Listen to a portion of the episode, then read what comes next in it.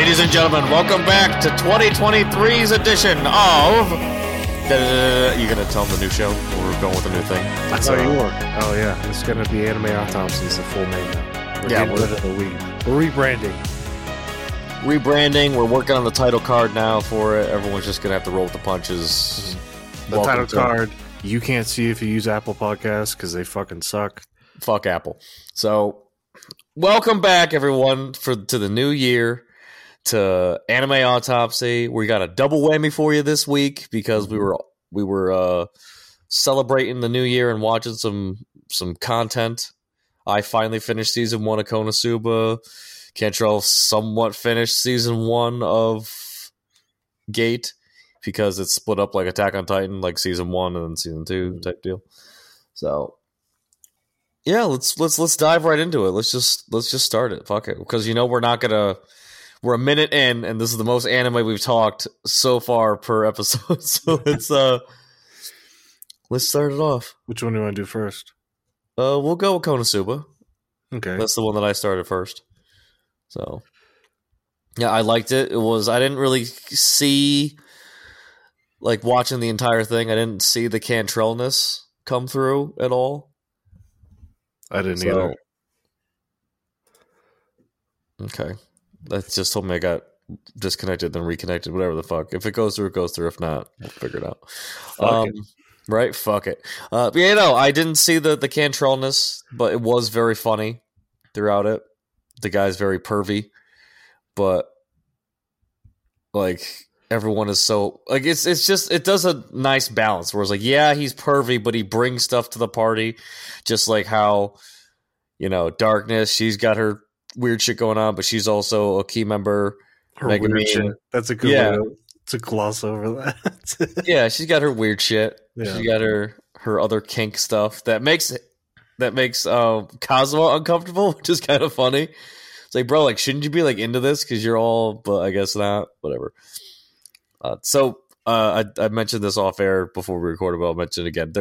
I finally got to the scene that, because I wasn't really giving it much credit to watch until Cantrell sent something in the group chat that was the scene in it where the girl's like, she ran out of power, but she's trying to like siphon power from Cosmo, so she's like, would it be okay if I suck it out? And he just goes, yes. Immediately answers yes. And I cackled. So I was like, all right, maybe I'll start watching the show. It's got that type of humor. And yeah, no, it was really good. I liked it. Season 1, it was fine. I got a little cringed out of the succubus episode. But other than that, it gave me One Punch Man vibes with the art style and how like he did his little serious, like, I got to take one for the team moment where he like dove in front of the captured succubus. What is it? But it was total, like, in completion, I feel like I could give this an A. I could give, like, and I'll watch season 2 because it's yeah, it has its parts where I'm like, oh, okay, whatever the fuck. But Gate's got those parts too, you know. Yeah. So it's in my top 5 favorite anime because the reason why I wanted to have you watch it after we saw Isekais is it pokes fun at other Isekais. Yes. The whole idea of like, I mean, the trope of gotta go fight the Demon King, reincarnated, and it's just from the beginning is down, like the way he dies from a heart attack because not even hit by a truck. Yeah, and she's laughing at him like how he died at the hospital. Like It shows like him like in like a squished up face and shit. It's pretty good. Yeah. And just from the beginning, I love this show and the humor. It's very raunchy, I guess. Yes, but it's funny. I do agree. The succubus episode from, especially the start of it, you're like, okay, very pervy. But then it cracked me up because as soon as he's in the bath, you're like, all right, this isn't his dream, and right? He thinks it is. So it's even funnier that Darkness is like so upset about it, but she still does it because she is a fucking freak. But I love it. It's one of my favorite shows. Season 2, I told you earlier, I don't think it's as good, but now that I'm thinking on it, of the certain parts of it that you see, it is good. Especially they have a dungeon mission, and it's really funny. Yeah, I mean, I love Kazuma as a character because he's the perfect anti-hero, like not anti-hero, but like literally he's an anti-hero. Like he's the least heroic person in his party. And I love him. He's a reverse hero, I guess, if we're not going to use anti-hero because that's got its own fucking definition, you know, so we don't lunk him in there with fucking the Punisher and other shit like that. He's definitely not a hero. He's just some dude that got caught up in this world, and you should watch One Punch Man now after this, because that's another show that dunks on a genre. So I guess that's the shonen genre, right? Young hero type story, whatever the hell. Yeah, that's one where it dunks on that. Mm-hmm. Well, see, I know season 3's coming out. Like I told you before, that shit looks insane. I saw some of the manga panels, and I'm like, dude, because the shit he has to fight, it's gonna be cool. What he fight and what it just isn't an issue to him, so it's. Yeah. I'm sure eventually he'll write in something that's, you know, Two Punch Man. I don't know. Technically, he already did that in his fight with Boros. So, but I watched that fight on YouTube, and the animation, like, it was a sick fight. Sends him to the moon. He's like holding his breath. It's like jumps back down. Like, it's really good. Yeah, but I would recommend. And the movie, if you like that scene where she's like, "You want me to suck it out?" and he's like, "Yes." The movie is that times 10. Because there's a very famous scene of him and a chimera, and I'm just going to leave it at that. Okay, I'll try to keep that in mind as I go forward. Yeah. But I mean, the movie goes into like Megumin's clan. Like the whole thing is they go visit her clan, the Crimson Demons. And just so you know, they're all like her, who do like the fucking poetic speech. Like they're the weeps of the world. That's the only way I can describe it without spoiling it for you. But yeah, season 2 is really good, and the movie caps it off. Season 3 comes out this year. Okay. And then I think Megumin gets a spinoff show of like a prequel. So they're really going all in. I think it's great. I hope they all get prequels. That'd be cool. Cosmos wouldn't be that good, but yeah. No, I don't want to see Cosmos, but like Darkness, because I learned that she's like this part of this family of knights, and you know she has to protect her area, and she's really rich, so that would be a funny background, kind of like DLC for like Final Fantasy 15, where you get to play as like the different party members and whatnot. That'd be pretty cool. Never played it. No, it's all right. I've heard good things about it. I know it's a boys' trip, right? Yeah, it is definitely a bro trip to the max. You start off pushing a car down a road. That new one looks crazy. I mean, part 2 of... No, they have a new Final Fantasy 16 or whatever coming out. Oh, 16? Jesus. I think. Where you do monster battles now. You basically Attack on Titan. You become like Ifrit and fight people. Okay. Interesting. Yeah. I'll have to look into it. Haven't heard anything about it. I heard a lot about Final Fantasy 15 because a couple friends of mine in the TV station in college were talking about it. And because they've been paying attention to it, I guess it took years in development hell to get through, and then it finally became a thing. So that sounds about right. But yeah, I wouldn't give it an S. Just because I try to keep only one S ranking show, but if I based it off genre, it would be an S rank for the comedy, and the nature of the show is just kind of a fuck you to all the tropes that they use. I mean, it's funny because the main this is just my opinion, but I feel like the main hero is that guy with the sword, Graham. Yeah, and Kazuma just dunks on him in like the first 5 minutes. But he raises a good point. Like he challenges a weak dude to a sword fight. Yeah, he's the bad guy for taking advantage of him. It's like, well, it's just one of those things where you're like, okay, like they did it good, because a lot of common shows would have been a cocky, douchey guy attacks a the weak hero and the hero gets his ass beat or something, or he somehow wins. Or well, not even that too. I looked at it more along the lines of a video game, to where how many times are you the high level character just walking through? It's like, oh, you fucking runt and you just crush somebody. Yeah. So that really isn't fair now, is it? Like, you're not so much of a grand hero when you're taking on a level 4 guy. You know? That's true.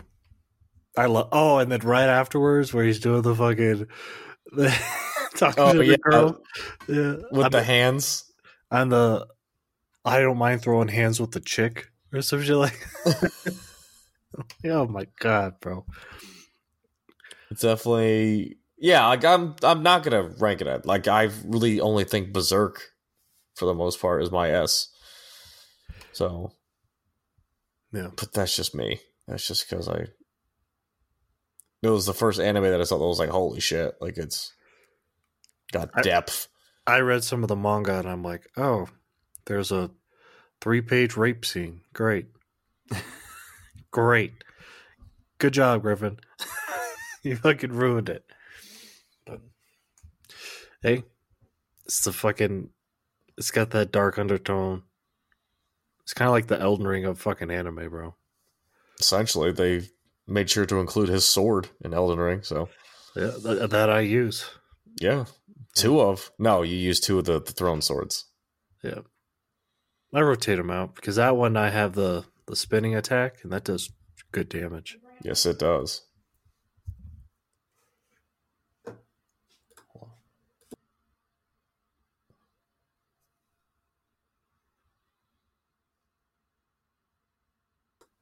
right, my bad.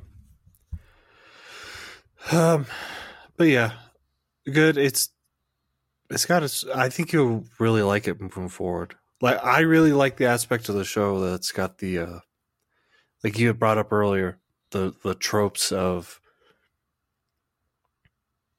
everyone has an issue. Like they're powerful, but then they all have one limiter.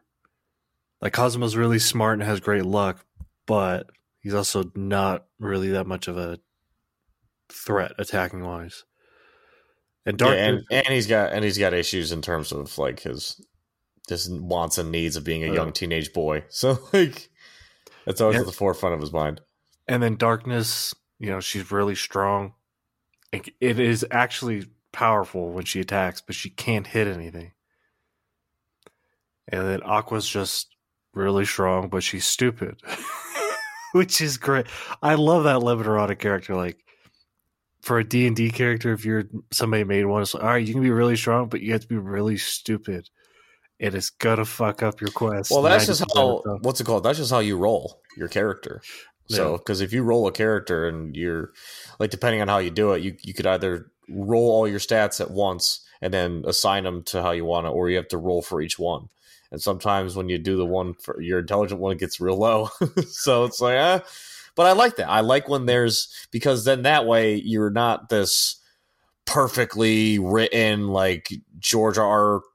Martin, no, not that. J.R.R. Tolkien type Lord of the Rings-esque, like I'm this hero that's well balanced in all regard, and I have the wit and the humor and the sword fighting strength and the this and that. Like, all right, no, you're just a fucking you're fake. That's not real.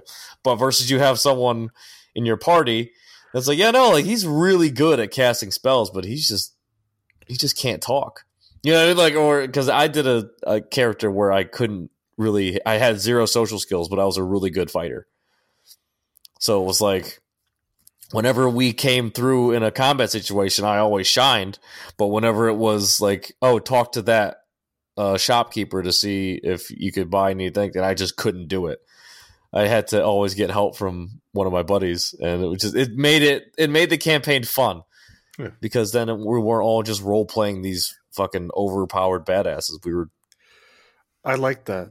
We were like, weird. That's very much a Geralt and Dandelion relationship. I'd say. Yeah. You have the talker guy, and then you got the badass who just grunts and says, fuck.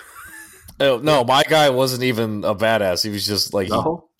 I was just good at like shooting. He was a cowboy that just... He knows how to shoot, but he can't talk to anybody. And he had like a stutter and stuff, so he would... anyone, and I'm talking anyone he would go up to, just be, just then my buddy would have to come in and be like, he's really trying to ask you if it would be okay if he could buy some ammunition for his, you know, for a fair price type deal. Versus, you know, in combat, everyone would be like, oh my God, I would just step in front of it and just fucking fan the hammer and take care of it. So that's great. The social anxiety cowboy. You're like pretty much Waylon Gibbons, but you're not. No charm, no sexual. Yeah, no, none of that whatsoever. Just completely like completely awkward. But could not talk, especially for this kind of show. It breathes life because you never see that in anything else. You really don't. Like, you just sit back and you're like, okay, these people are all either overpowered or they make them so. A trope I hate in anime is the weak main character. You can be physically weak, but when you're mentally weak, it kind of takes everybody out of the story. I know I've talked about it before, but it's just, this show's great. And he even, like, in the beginning, he's like, yeah, I'm not going to be able to kill the Demon King, so you better get comfortable, Aqua. So it's great. Season 2 is great. I guess we can transition to Gate now. Yeah. How would you like it? I know we talked about it. You did enjoy the fact that it was very Cantrell-esque mindset written. Yeah. Just every time I had a thought of, like, this would be funny if they have, like, the U.S. president be like, we're going in for the oil. It's like the next scene, it's there. Yeah. And it's just, like I was telling you, when they do the thing for the diet, and then they're like, it shows people watching it, and there's some dudes writing like, oh my God, the goddess has descended. I'm like, yeah.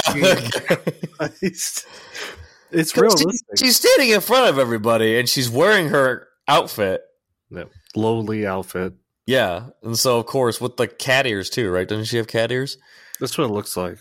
Right. Yeah, she doesn't actually have them, but they're part of her outfit. So, of course, you're going to have some sweaty Japanese guys be like, oh my God, I can't believe she's here type shit. Yeah. So it's good. Like I told you, the only issue I have with it is that at times the story feels like very muddled, like kind of all over the place.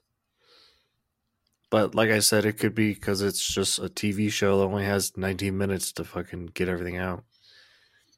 It does. And it shows you a lot of the world and different, because if you just it's one of those things where if you just pay attention to the main story, you're only going to get the main, you know, you're only going to get the conflict between the crown and its politics and all that shit. Whereas the side quests and the sporadic storytelling of going through it, it really does paint the whole picture of how the world is. And if they ever do make another season of it, I feel like that's when they get kind of like you were saying for Konosuba, to where that's when you could really get a very well-written singular narrative versus having everything being all told at different points in time and or not even the different points of time, but have everything told where it's like, oh, this is what's going on over here. Even though we have the main story to think about, he's fucking off and trying to deal with a dragon. It's like, okay, but it's fine because he has to get all that shit out. I think it doesn't falter till towards the end. That's where it starts getting like, okay, what are we doing here? Especially because if you think it was divided up in, I think 12 and 12, right? So that 12th episode, after finishing it, I obviously know there's more, but if I was watching it like today, I would have been like, that's it. The only thing they kind of show is her talking at the end, like it's halfway through the year and the Empire is basically alluding that the Empire is going to continue to fall apart throughout the rest of the show. But if you don't know that there's going to continue to be a show, you're going to be like, what the fuck?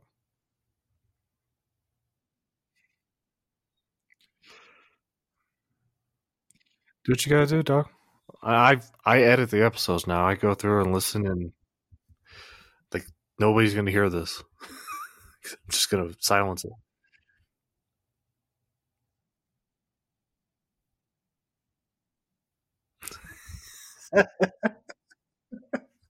You're fine, bro. But Gate, I think the characters are good.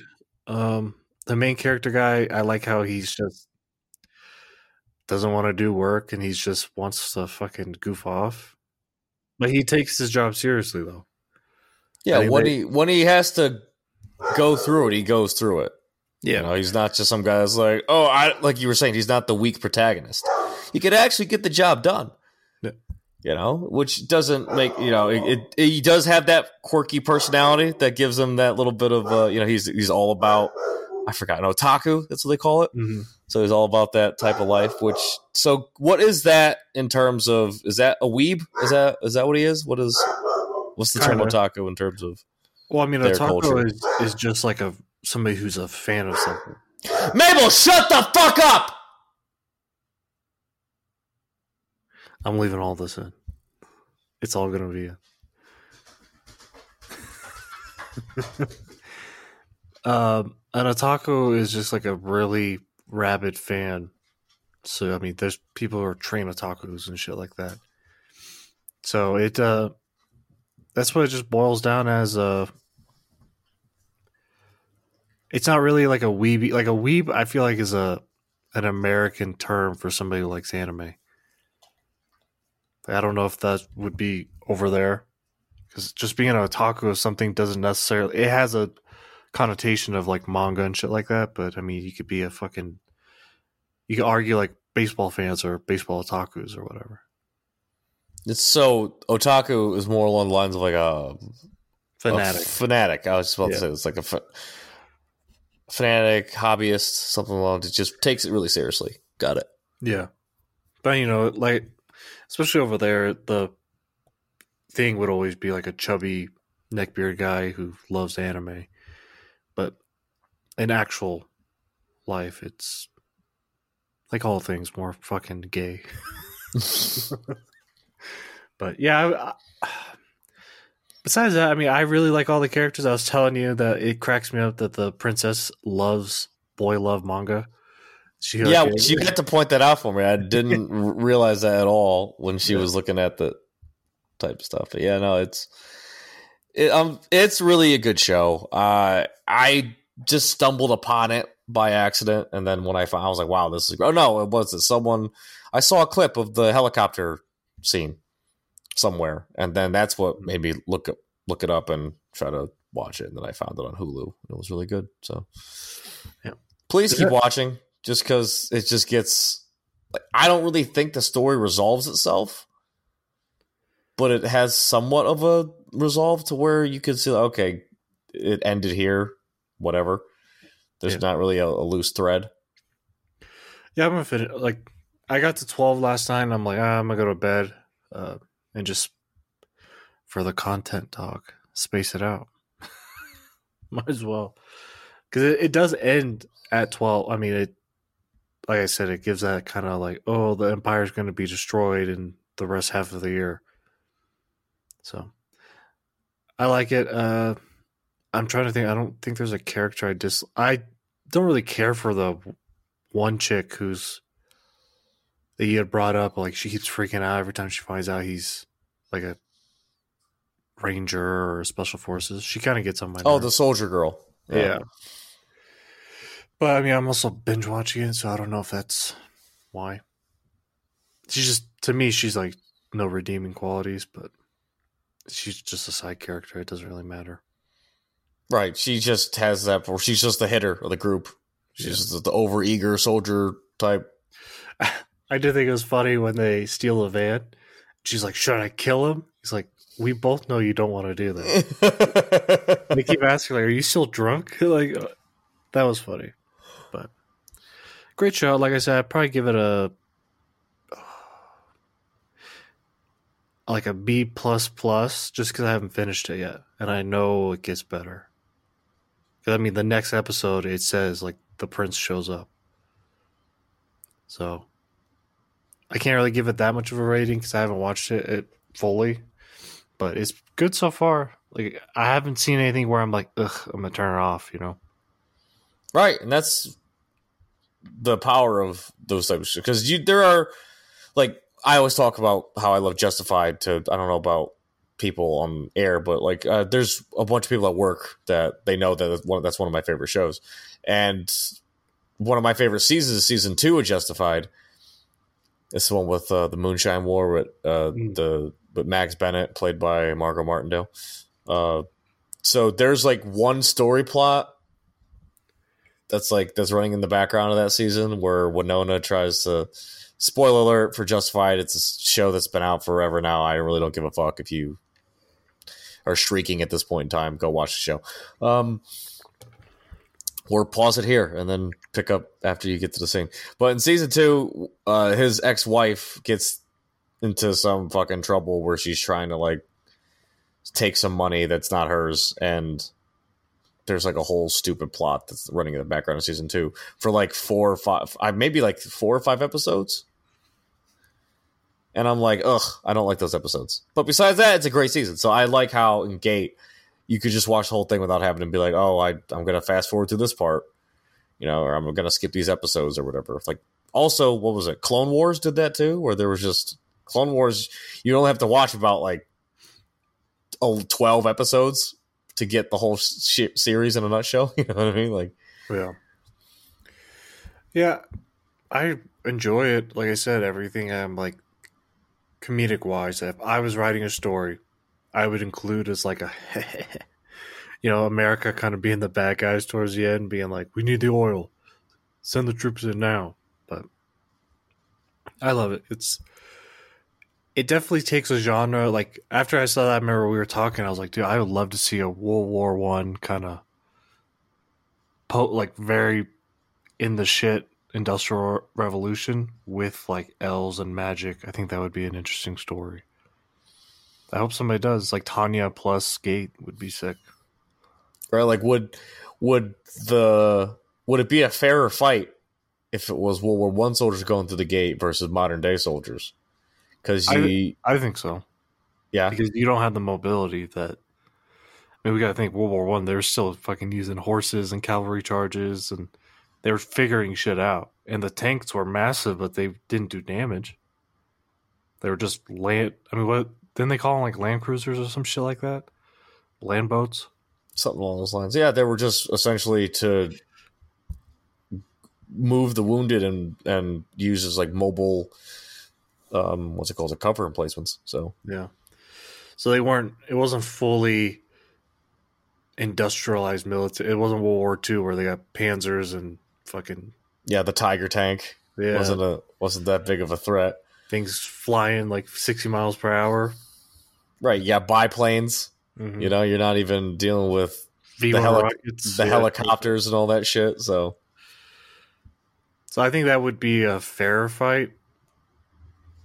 I mean, I still think you dominate because even if you're shooting everybody with hunting rifles, you can kill a guy from 300 feet away versus they have to be right up on you. And you got bayonets and swords already, so... Well, not to mention that, I mean, they are using. They're not using 5.56. They are using 308. So, yeah. So they're already using hunting rounds in Gate. So imagine like bigger cartridges than that would just be taking out the guy and several guys beyond him. And then the mustard gas too. You can't forget about that. That'd be something. Oh my god. Implement mustard gas against knights. Ugh, yeah. That'd be horrific.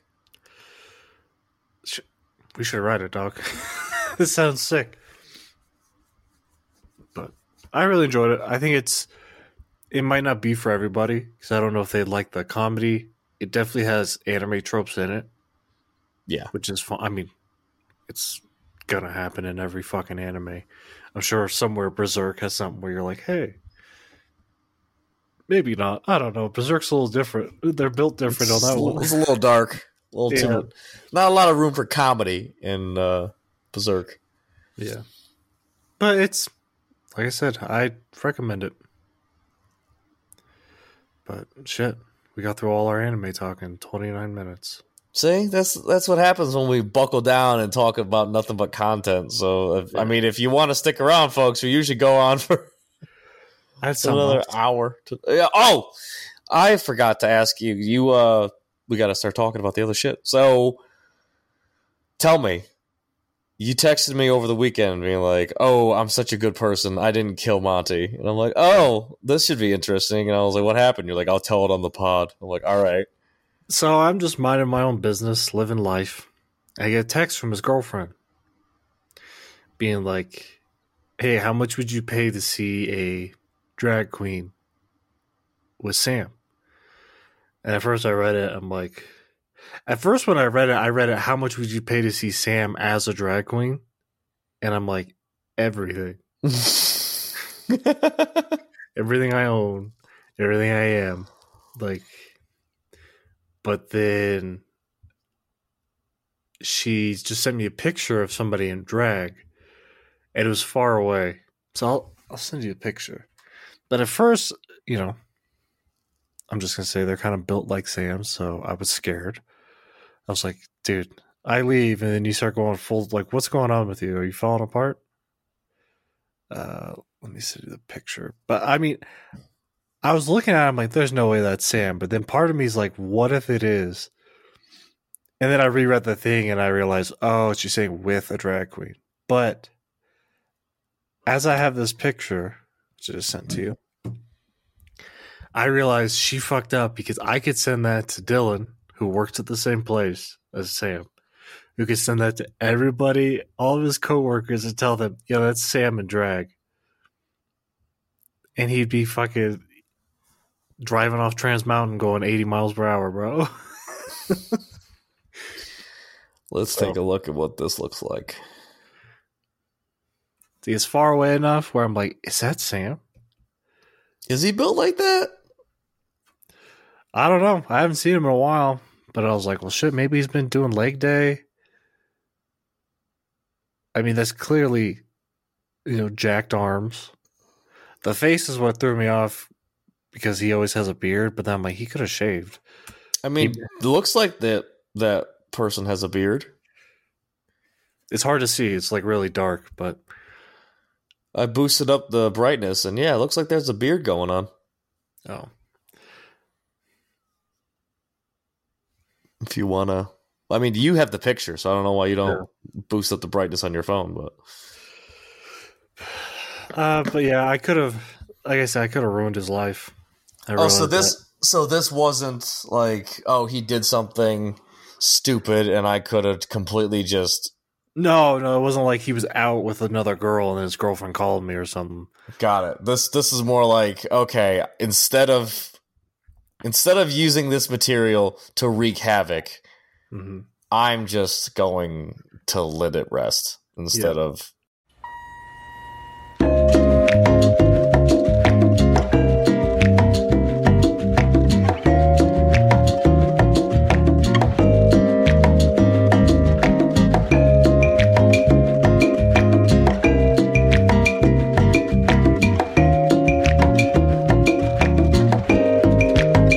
So that was fucking weird.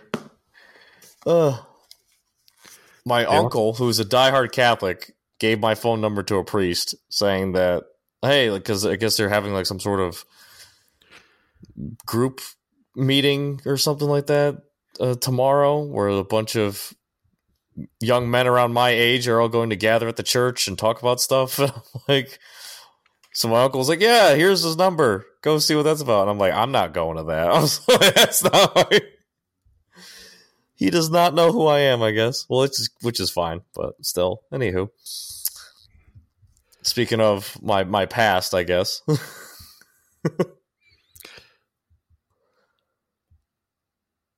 what? Yeah. We could start. No, if you want, we could talk about stuff that I've said to people. I've said some horrible things to people. No, that's fine. That's fine. I'll admit it. I'll admit it on air. I was not a good person at all. That's why I hated I really did hate myself and felt like I should be punished for all the things that I've done over the years. It's fine. I just wanted to die. I was just feeling defensive. No, I mean, hey, the can of worms is open now, so we might as well play in the mud. I'm gonna cut that whole segment out because now. No, I'm realizing that I've said it. I've said a lot of bad things on Instagram that people can get me suspended for. Oh, how the turns have tabled. Oh, yeah. Especially to Sam. I've insulted him a lot. I'm just going to cut this whole segment out. It's going to be more elevator music. It is. Since I figured out how to do that, I'm like, I need to find ways to use this. So, we're back. Phone call. A secret conversation that no one will ever know. I mean, it was a priest, so. I was talking about ours, but. Oh, okay. I mean, I could kind of. I thought it was a scammer because I heard you say this is a cell phone. I was like, yeah, he's going to be texting me the information about the meeting. I'm like, okay. Then you said father. I'm like, your dad called? That's how you talk to your dad? Okay. No, I call my dad, the surviving one. I call him Dick Hertz. His name's Richard. So I call him Dick Hertz. Yeah? Yeah. Okay. We're learning a lot about each other today. I'm a bad person, and Dick Hertz is pretty funny. Do you do that in public? Yeah, all the time. Like, you know what, Dick? Oh, I'm sorry. Miss Dick Hertz. Oh, yeah. I used it to poke fun at him when we were all hanging out with like his friends and stuff. So I was like trying to give them ammunition that I could use against them later on. Is his last name Hertz? No, it's Martin. Oh, so just as a so just as a whole joke, I was like, "Hey, yo, Dick Hertz," like, or Dick H. Martin. What's H stand for? Hertz. Dick Hertz Martin. Which is really good because he doesn't have a middle name. So there you go. I could just implant that right there. You call him D.H. Martin. He's like, what's D.H. stand for? Dick Hertz Martin. Damn, perfect. Got off topic. Which is what we usually do. Yeah. I might just leave it all in. Fuck it. People can see I'm a bad person. I just got to clear all that. I'm just as much of a bad person, but I'm trying to reform. So it's never too late. It's never too late to try to figure it out. Yeah, my bad. I got defensive. Gotta learn, bro. It's all also, good. I think the context, if you really knew who Riley was, you'd be like, yeah, get him. But one day you'll find out. You're like, fuck this guy. Right? All I would say, because they're not going to hear the other thing, is that the fact that he would cover his eyes when two gay men kiss at a movie kind of defies his personality, and that's all I'm going to leave it as. Mm-hmm. So he'd probably look at me and be like, chink wearing cowboy boots, who the fuck are you? Get the fuck out of my face. You're not a real person. And I'd be like, oh, sorry. Then he'd give me like Asian haha like impersonation voice, and he'd tell me to get the fuck out or something like that. That's the person we're dealing with. He gives off they took our jobs energy. They took our jibs. That's the kind of power he gives off. But. So would he get? Would he be visibly, or not visibly? I guess because I'm. Would he be upset if I was to talk to him and over the phone and be like, "Hey, yeah, like we're all coming," you know, or if you're like, "Hey, my buddy wants to talk to him," like, "Hey, how's it going? Blah blah. We're supposed to be meeting up this weekend. All this shit." And then I walk into the thing and he sees my face. But my voice doesn't match my face. So would he be upset by that fact that my face does not match my voice? No. Is he that far ahead of the weirdness curve? No, he wouldn't. But he'd text me later and be like, that's crazy, isn't it? And then part of me would be like, it is a little crazy. You should have seen me the first time I saw you. I was like, I thought I was getting catfished. Well, you were, essentially. Everyone thought I was some surfer dude from California. When nobody believes you when you're like, oh, yeah, I'm Asian. I'm like, okay. I generally thought you would just say that so you could say the abhorrent shit you say about the Japanese. I'm like, it's just a cover. It's like people who are like, I'm black, so they can say the N-word. And they're pale as me. Like, all right. I'm going to leave this part in, so we're just shitting on Riley, and then nobody's going to know why. Okay, that's fine. Everyone's going to get it eventually, right? Yeah. But I had something to talk to you about. I don't remember. This involved games. Something gaming related? Yeah. I read some manga. Not like the crazy ones we were talking about. Thank God we didn't air that because that got dark. We were talking about the other ones. But now this one. Oh, Jesus Christ. They got so long names, bro. I can't remember this shit. All right, I'll find it. But one of them I did read just because I found it on here, which I really liked at first, and then it just took a turn for the shits. It was called Reformation of a Lazy Knight, or Lazy Noble. And it kind of took... So is this more like not published, but fan-published stuff, or is this... It's fan-translated for sure. I don't know if it would be considered... I found it on a website where all they do is translations. Okay. I'm not going to shout them out because they specifically say, do not post our shit on social media because I'm sure they're tired of getting taken down. Oh, gotcha. Which is people, because a lot of manga... Pirate radio. Yeah, it'll just never be translated to English. So you'll see these great... Or you'll get one chapter translated English and that's it. So they do... and it's a lot of work because you gotta wipe it, then you gotta put your own you gotta translate it. Obviously, put your own text in, restructure the sentence because you know you can't just directly translate Japanese to English.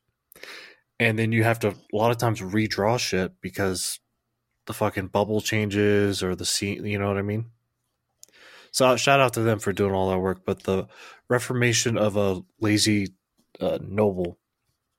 It's like this kid, his mom died when he was little, so he stayed in his room. He's a noble, obviously. But then he has this really vivid dream about a guy who just every day for like... That's how the story opens, showing this guy who's just swinging his sword. Like something bad happened to him. It's from a different guy's perspective, and he's talking about him. He's like, every day he goes out there to practice swinging his sword. And he even says, he's like, he's not very good, but... Every day he's out there, and then the guy dies and whatever, and then the kid wakes up from this dream, and he has this desire to go swing the sword like the guy did, and the whole beginning story is about like him changing. Like that's the whole thing. He's like I've been locked away since my mom died. And he's like 15 years old. He's like now he's finally trying. And I thought that was a good message, and then it just falls off the deep end. Like dark or like raunchy or like shitty writing. Gotcha. He goes to night school to get trained, but his whole thing, like they talk about. Like, I'm sorry to cut you off. It would be hilarious if night school was like night school, like how we like in America, like night classes. Oh God. Like they only met at night because everyone's busy during the day. Like, oh God, that'd be so funny. But it gave off like a little bit of a Harry Potter-esque kind of academy shit because it's for obviously rich people.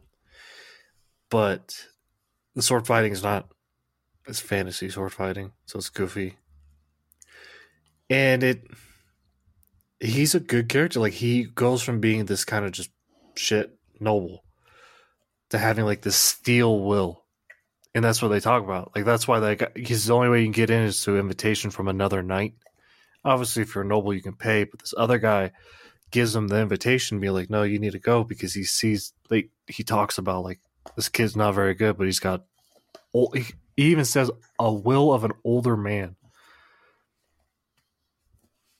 Okay, like somebody who's been seasoned and all that. And I was like that. I thought it was really good. I almost recommended it to you, but I'm going to keep reading before I tell you this. And then, sure as shit, it fell off. Like during the academy, fell into like anime tropes. And then afterwards, he has to kind of find his own style of sword fighting because the headmaster's like, what are you like? Why do you do what you do? And his whole thing is like, well, I just saw the man in my dreams, and I'm like, I got to do this. So he's got to go for a year to do his training. And then he falls, there's magic, whatever, blah, blah, blah. He's in another world, like this training area. And he ends up being there for 5 years. So when he comes back, it's like the whole fucking story's shifted in a shitty way. There was no reason to change like that. Why would they do that? That's... I don't know. Just shitty writing, I guess. I don't know if they were... Because they don't say the ages of other characters. So he has a little sister, and then when he comes back, like she's a late teenager, maybe like 15, 16 at the youngest. Because she goes off to her own... She's like a sorcerer or whatever, so she goes off to her own training. But it's like, okay, you never said her age. I believe they never said her age at first. So he's already gone for a year at the school. And when he comes back, it's like you could just be like, she's only a fucking 2 years younger than him. Like she can be a fucking... Like puberty hits people wild, bro. Like if that's what they wanted to do. But it just kind of ruined the whole story. And at first I'm like, well, maybe he's still in that training area and this is like a scenario. Because it's a magic area where like food just appears, shit like that, right? But no, it was like, this is the story now, and I'm like, all right, I was kind of over it. It sucked too, because I really, even the little dorky moments they had in, like the anime tropes that were just so overdone and poorly executed on, I was willing to overlook that because I really liked the main character. And that was his whole thing of like, it's like it has so much potential, but then it just falls on its face. Yeah.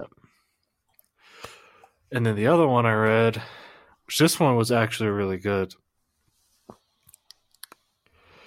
It is, oh, Jesus Christ. I'm sick and tired of my childhood friend, now girlfriend, constant abuse, so I broke up with her. It is, so there's a, do you know what a yandere is? No. Do you know what a tsundere is? No. Okay, a tsundere is like a, or tsundere, however the fuck you want to say it. She's like a, it'd be a girl who'd be like, you know, you're an idiot for getting sick as she takes care of you. You know what I mean? Like that kind of like a, I'm trying to think of a good example of it. Where they mask their feelings for you, being like, I don't care, but they really care a lot. Okay. Do you want to come from? A yandere is like more, I think yandere actually means like lovesick. Like they're the kind of crazy, if I can't have you, no one will chick. Oh, like Fatal Attraction? Glenn Close? Never seen it. Oh, okay. But, you know, you know those kind of chicks. I do. Yeah. Very well. The ones who will fucking hunt you down like a dog. But, yeah, that story, he dates his childhood friend, and it kind of goes through like when they knew each. I think they started dating in like middle school, but they're in high school now. And her constantly putting him down, like, "Hey, grow your hair out to cover your face because you're ugly or whatever," and all this shit. So she's just a fucking bitch. So the whole thing, like, you really don't like her. Like she'll be like, "Hey, I'm at the station. You need to come pick me up. It's raining." So he's standing out there in the rain, and she makes him wait an hour as she's eating with her friends, or like just really shitty stuff. But he has low self-esteem, so he takes it, and then finally he has like this. In the manga, it could be a mistranslation, but they say he has a stomach issue from stress, like an ulcer. Got it. Yeah.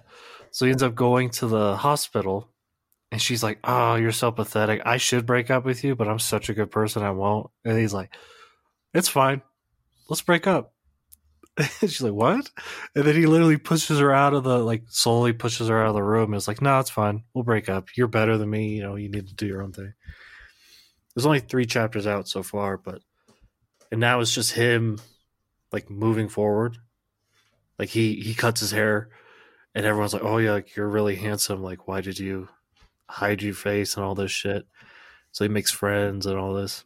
But then, like, she shows up, and then she disappears. Then she shows up with a new guy trying to make him jealous. It is so fucking funny, bro. Because he just doesn't care. He's like, wants nothing to do with her. And then right now, it's the other guy's on the track team. So they're going to race each other in the relay race.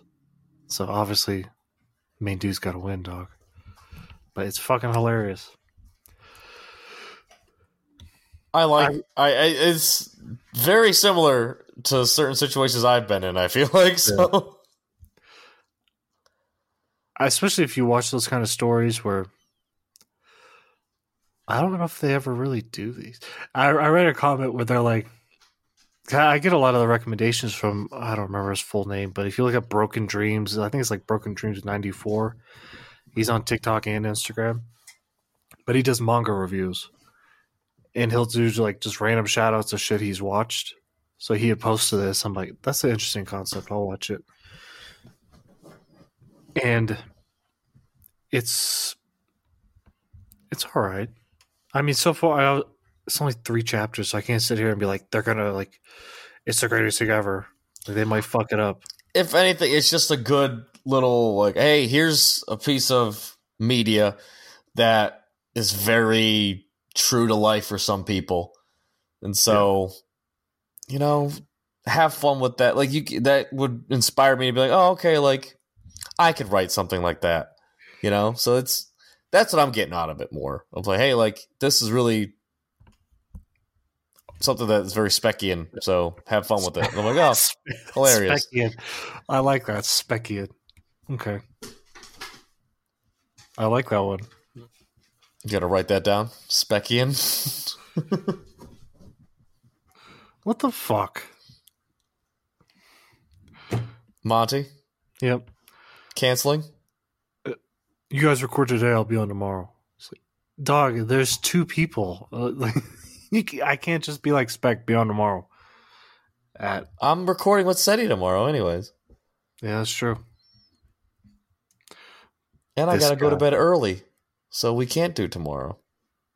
Maybe I should have told everyone he was a drag queen. It's never too late. It's never too late to start. It's never too late. Yeah, that's true. Moral of the story is, folks, it's never too late. Mm-hmm. But no, I will say, which I brought up that Broken Dreams guy's Instagram. Someone had commented, like, we're now in the age of Giga Chad manga protagonists. I'm like, hell yeah, bro. I'm tired of this pussy shit. This guy's like, this chick's toxic. And he's like, no, fuck you. I'm out of here. Gotta love it. I love it. I like it too. I'm glad they're finally doing something different. It's out of the fucking same formula of basic love shit. And it's nice seeing, because he has such a low self-esteem, he slowly starts building it up. I mean, the only reason why he's running in the track thing is because the girl because she flat out says, like, she doesn't like anyone else getting attention but her. So, like, one time he ran track and he was really good. And then she's like, oh, you shouldn't run track anymore. You look weird when you run. And he never did. Turns out, fuck you, lady. I can do that. I would recommend it. If you want to read it, I'll send it to you. Like I said, it's only 3 chapters, so it's not that long. No, I think I lived enough of it to understand where the rest of the story probably is going to go. I mean, to get a little personal here, like, it really did take me being by myself for a little while to start picking up, like, oh, okay, like, none of that constant negativity is always in my ear. You know, I was very negative, you know, and I'm still kind of negative, but I was more negative before, as you know. And I attribute that 100% to me being at home and being around that environment to where, you know, I had to deal with, you know, issues with people and this and that. And then I moved out and I started relying less on,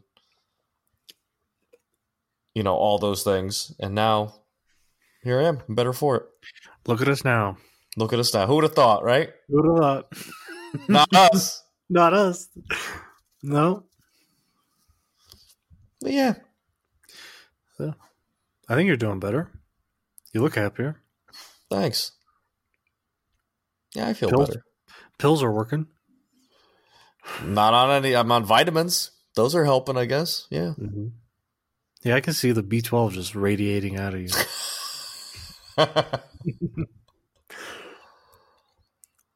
Yeah. I feel like I'm doing better.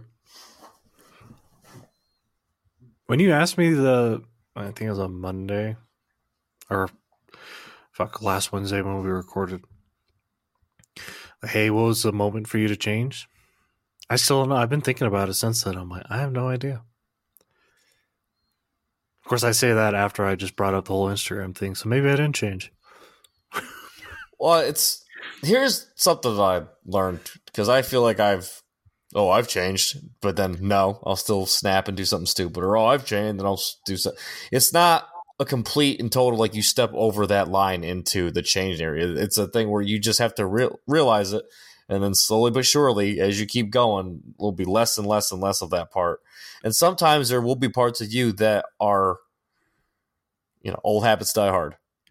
That's a true ass statement if I've ever fucking heard one, because there's some old habits of mine that refuse to go away, but I just kept it a mental note of it, and time kept going by, and slowly but surely, less and less and less.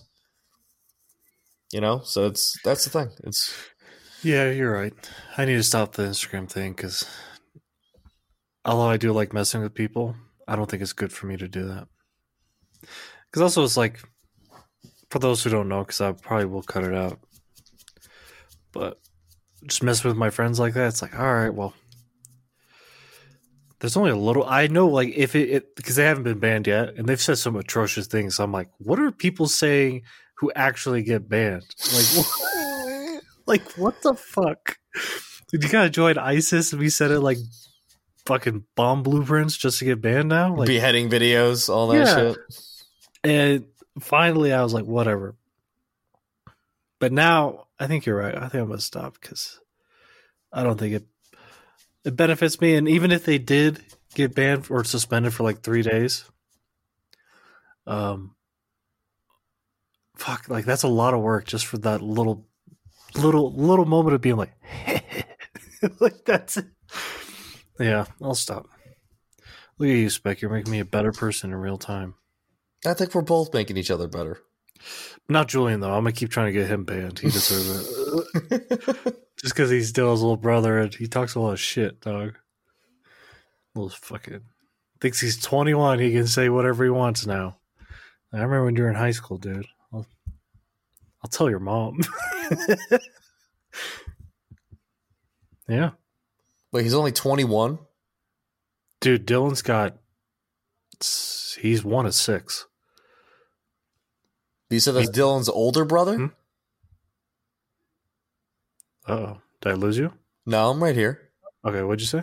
So you said that's Dylan's older brother. Younger brother. Oh. Yeah.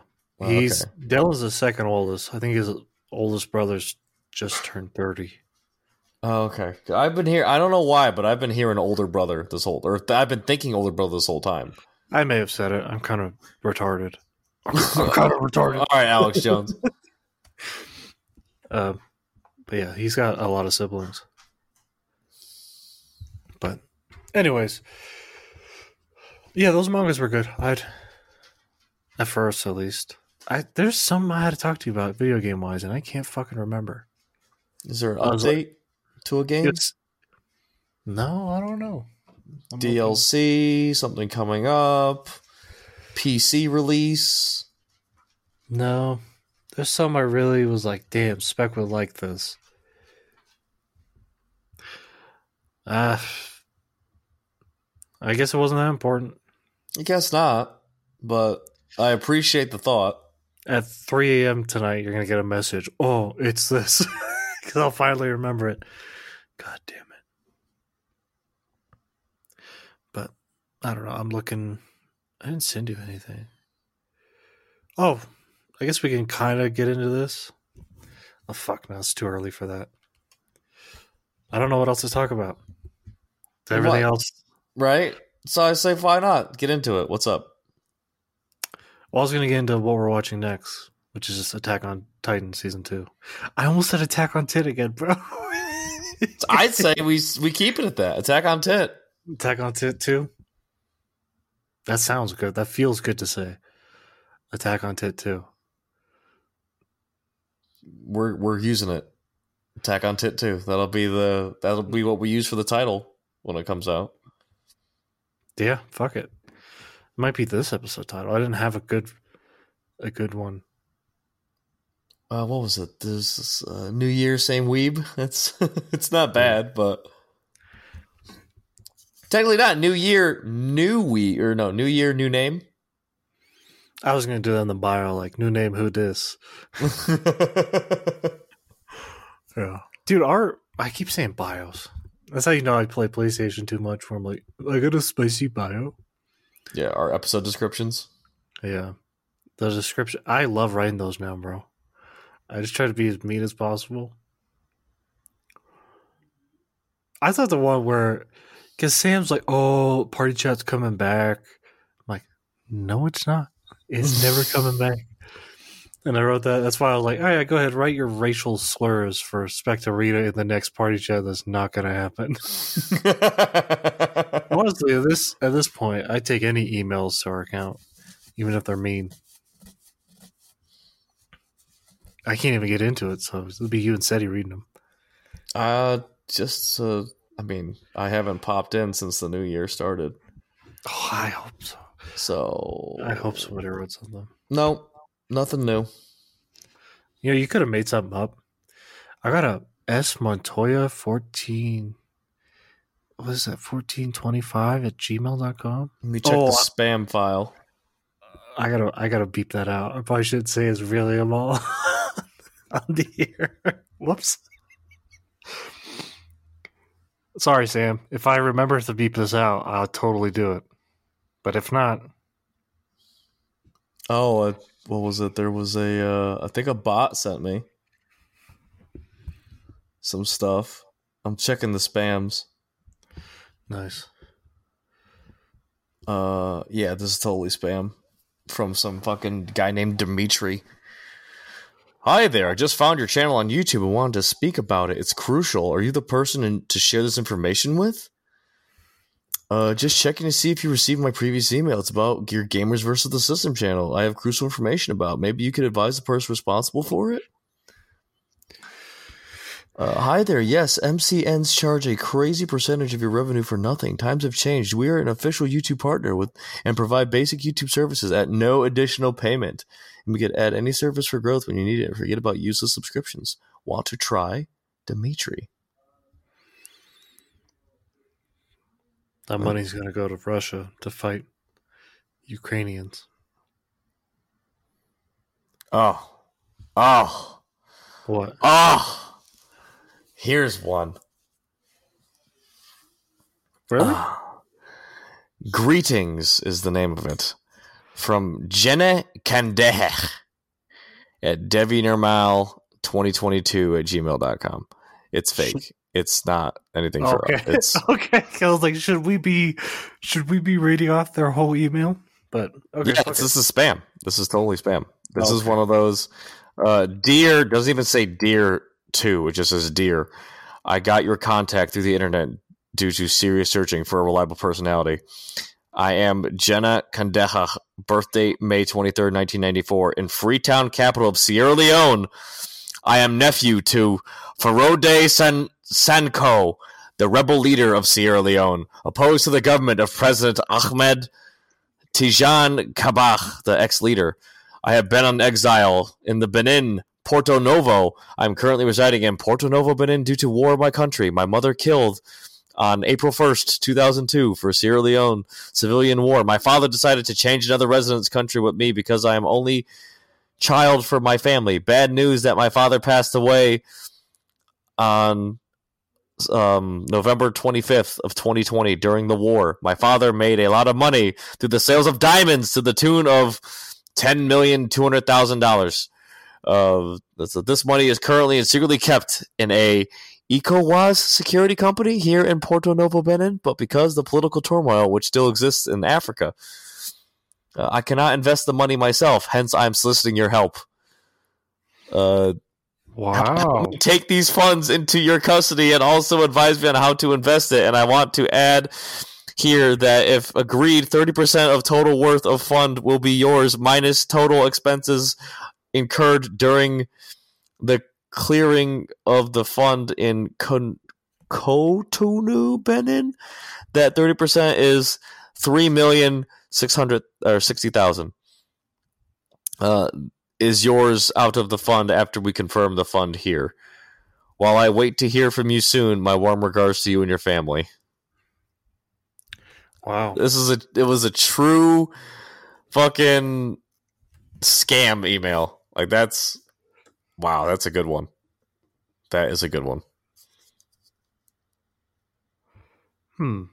I've never received one like that before. That's hilarious. I've heard of them. Those fucking like, hey, my country is in peril. I need your help. I'm a Nigerian prince. Can I send you this? You know what I mean?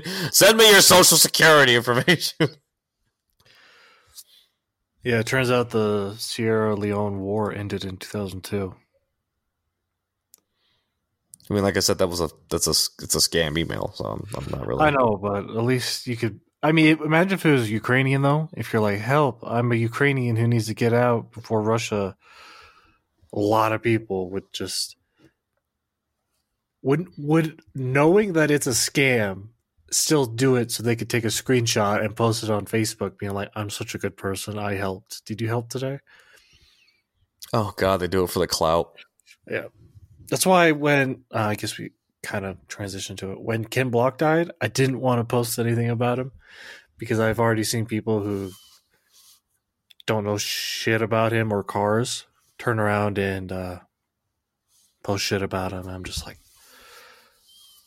it shows my insecurity that I won't post shit like that because it feels fake. Does that make sense? Yeah, I just don't. I don't post anything at all. I like putting memes on my story or shit like that, but this shit I was like... So I just posted one of the pictures. I think it was Holly performance. Something. But... Yeah, that just feels so disingenuous. So what is... So you're still familiar with the social media world. Like, what is your take on what is the most popular format or forum or whatever the fuck? Because I know SETI... His lifestyle, he's like, bro, Twitter is the only thing that matters in this whole world. Twitter's the thing. And then I've heard other people be like, no, bro, Facebook is the only place that still exists in the world this day, blah, blah, blah. And I'm like, I don't know about that either. If I had to say, it'd be TikTok. I don't even use it anymore. So before everyone's like, I got off the shit. And it's TikTok. It's the average person. Okay. If you're addicted to Twitter, you're probably on all day. But the average person's got shit to do. But they even release their stats or whatever, and their users tend to spend at least an hour on TikTok a day. For social media, that's insane. And it's not just an audio format or a visual format. It's both. If that makes any sense. Like you have, it's not like Instagram. They started the reels, I think, to combat Vine, but it's a pain in the ass to go through your group chats. Like if I send 10 messages in the group chat, you have to click on the message, interact with it, back out, then scroll down, click on the next. You know what I mean? Where TikTok, if I send you 20 TikToks, you just scroll through the thing. It's like it's more accessible on that front, but also a lot of people are on that. I mean, you can go viral on TikTok in one video. I mean, I don't know anyone who's gone viral on Instagram in years. And Twitter, I don't touch Twitter, so SETI could be right on that end, but I don't touch it because it's all political shit. Well, that's why SETI would say that it's the top because that's his whole life. Yeah, but that also leads him into being biased to the shit he sees, which is true for everybody, but I used to be really into politics, and then I'm like, I can't do this. This just makes me angry, and then I don't know. No, I get it, bro. I'm the same way. I had to completely disconnect from all that shit because I was paying too much attention to it, and it was driving me nuts. Yeah. And then when you do that and you take a step away, you realize, like, oh, it's not really that important. Like, both sides want to fuck you. It doesn't matter. That always bothered me, too, because I'd never vote for anything. And I always get that, like, oh, one vote matters and all this. I'm like, dude, no, I've never, besides that one politician in New York with the sex tape, nobody's ever earned my vote before. Nobody. Besides that. Like, maybe if people held their votes a little more sacred, we wouldn't be in the shit we're in. But whatever. I mean, there's so much to it to where you can look at, does the vote even matter? Because we clearly see that people just manipulate elections anyways. We found these many ballots in there. We do this. So it's like, is it just the illusion of choice? Probably.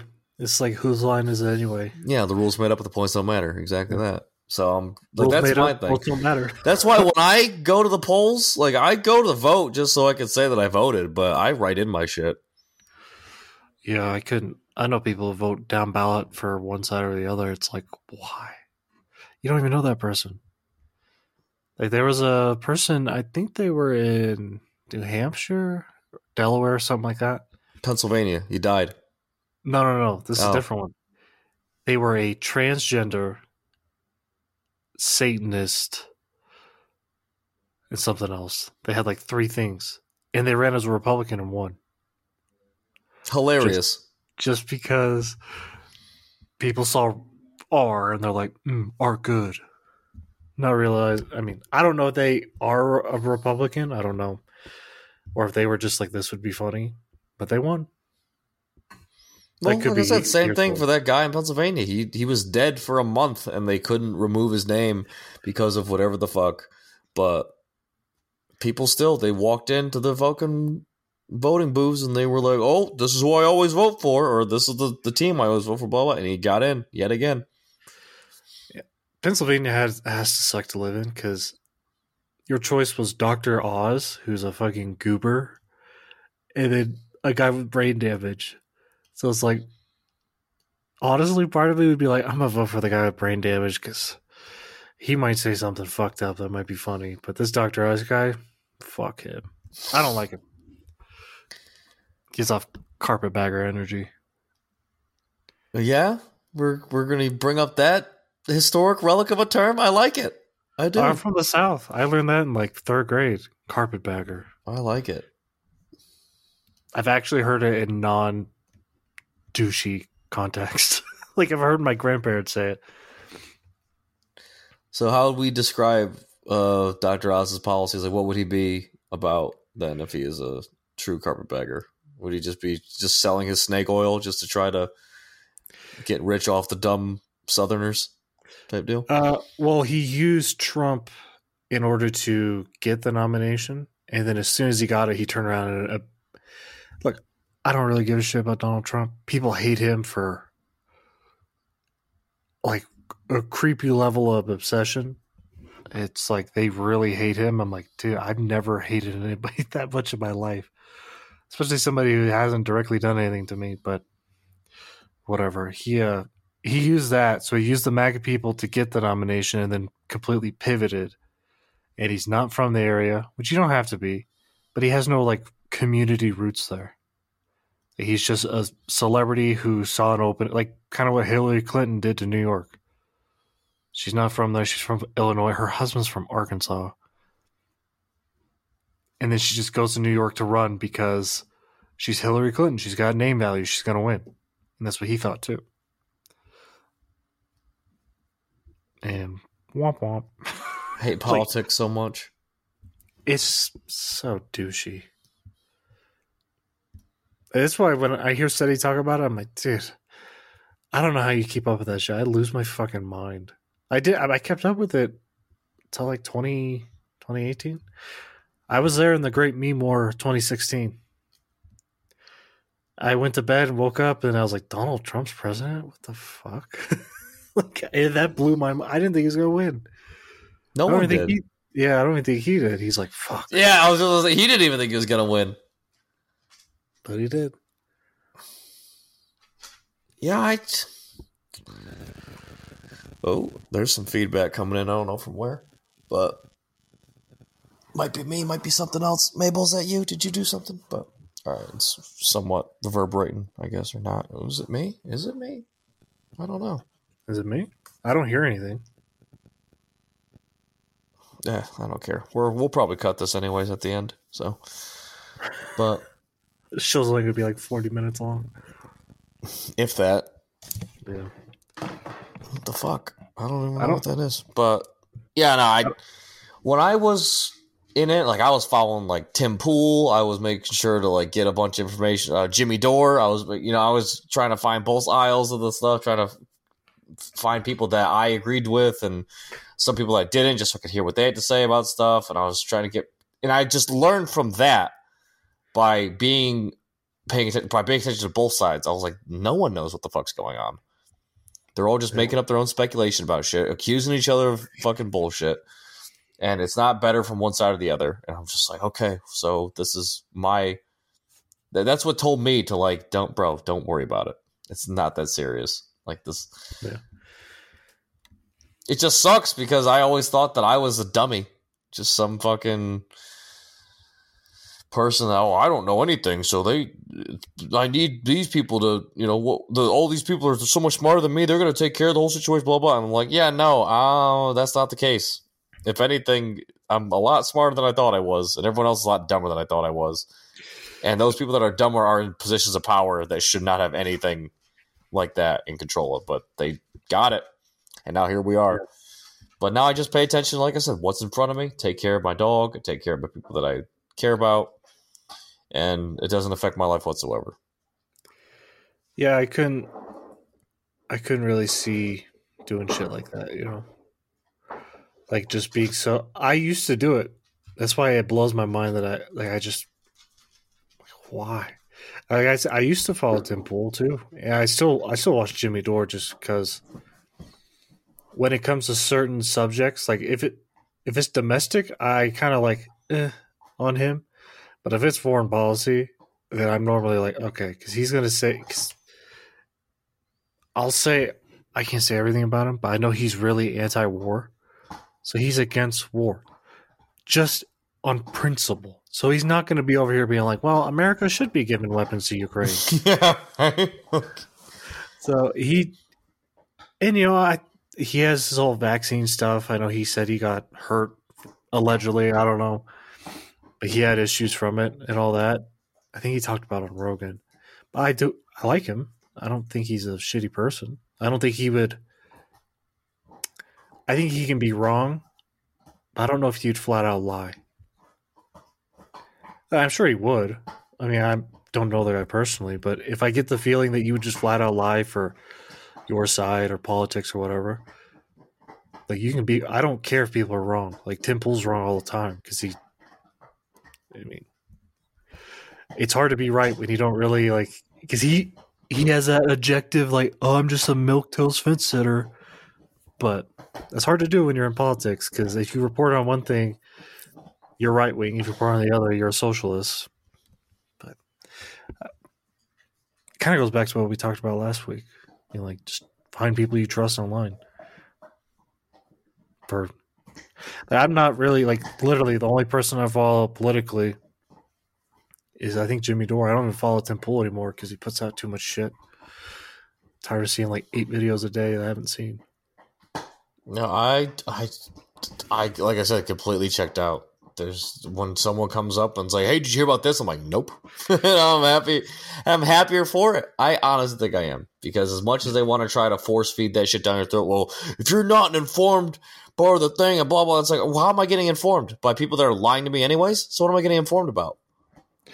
Yeah, that stuff about Ukraine really opened my eyes where I'm like, oh, all these people talking about it don't know what the fuck they're talking. Like, I really liked Philip DeFranco, but the COVID vaccine in Ukraine totally broke him because he just all the time he talks about the greatness of Ukraine. They're pushing Russia back, and there'll be legit military personnel who are yeah, before you launch a massive offensive, you pull your forces back to solidify defense. And I'm like, Nobody talks about this. Nobody, like, this guy was the particular guy I was listening to was, I think they had him on Jimmy Dore yesterday, Speak of the Devil, but he was talking about it. He was like, yeah, Ukrainians are losing up to 800 to 1,000 troops a day. Russia's losing maybe that a week. It's unsustainable for Ukraine because they only have like 120,000 soldiers. And Russia hasn't sent in their fully mobilized force yet. He's like, they just pull back. And for the way he described it is Russia is a slow... Ukraine is a high offense, but you lose a lot. Like, yeah, they're attacking them, but they're losing a lot versus Russia, who isn't as aggressive at the moment. I mean, they almost took Kiev on like the fucking first day, but they're slow burning it so that they're just methodically, and then whenever the other troops are ready, they're going to try to push through.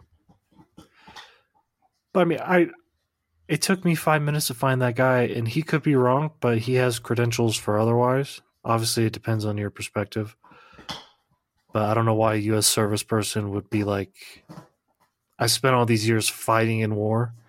Like, he was an officer and all that shit during the fucking Cold War. And he's like, yeah, we studied Russia. We know what we're talking about. This is what you do. Like, everyone saw what we did in Desert Storm, and they're like, how come the war's not over in 3 months? Like, I don't know. This is just me ranting about that because I see that a lot, and then people are like, "Oh, Russia's losing. Russia's this." I'm like, "Okay." So in 2 years, when we send them $100 bajillion and they lose, and his whole thing too was that the general for Zelensky, he told everyone what he needed to get, like militarily wise, like how many tanks and all that. He's like, he's not getting that, so... Because every general is going to think they can win a war, obviously. But it's not looking good. So do you think... it just we're people who look at history a lot. And so you could see kind of how we're at the same time... We're mixing a lot of things. We're going through that pandemic that was going on after World War One. We were going through that... Red Scare, communist hunt with the cancel culture and the this and that. You know, we're bringing up a lot of these greatest hits of the 20th century and of history, to be honest with you, because before that it was Salem witch trials. Before that, there was another there's bubonic plague. You know, I mean, we've gone through these waves before as societies, yeah. And everything seems like they're kind of not so much speeding up, but we're not really following the playbook so much anymore. So, do you think that like? Just from what we know, because we're two idiots, folks. We're not trying to speak gospel here. Yeah. So when I ask you this question, don't think I'm trying to, you know, stir up a pot of fucking, you know, keyboard warriors or whatever the fuck. But I'm just wondering, like, what is the thing that's going to happen next in terms of, like,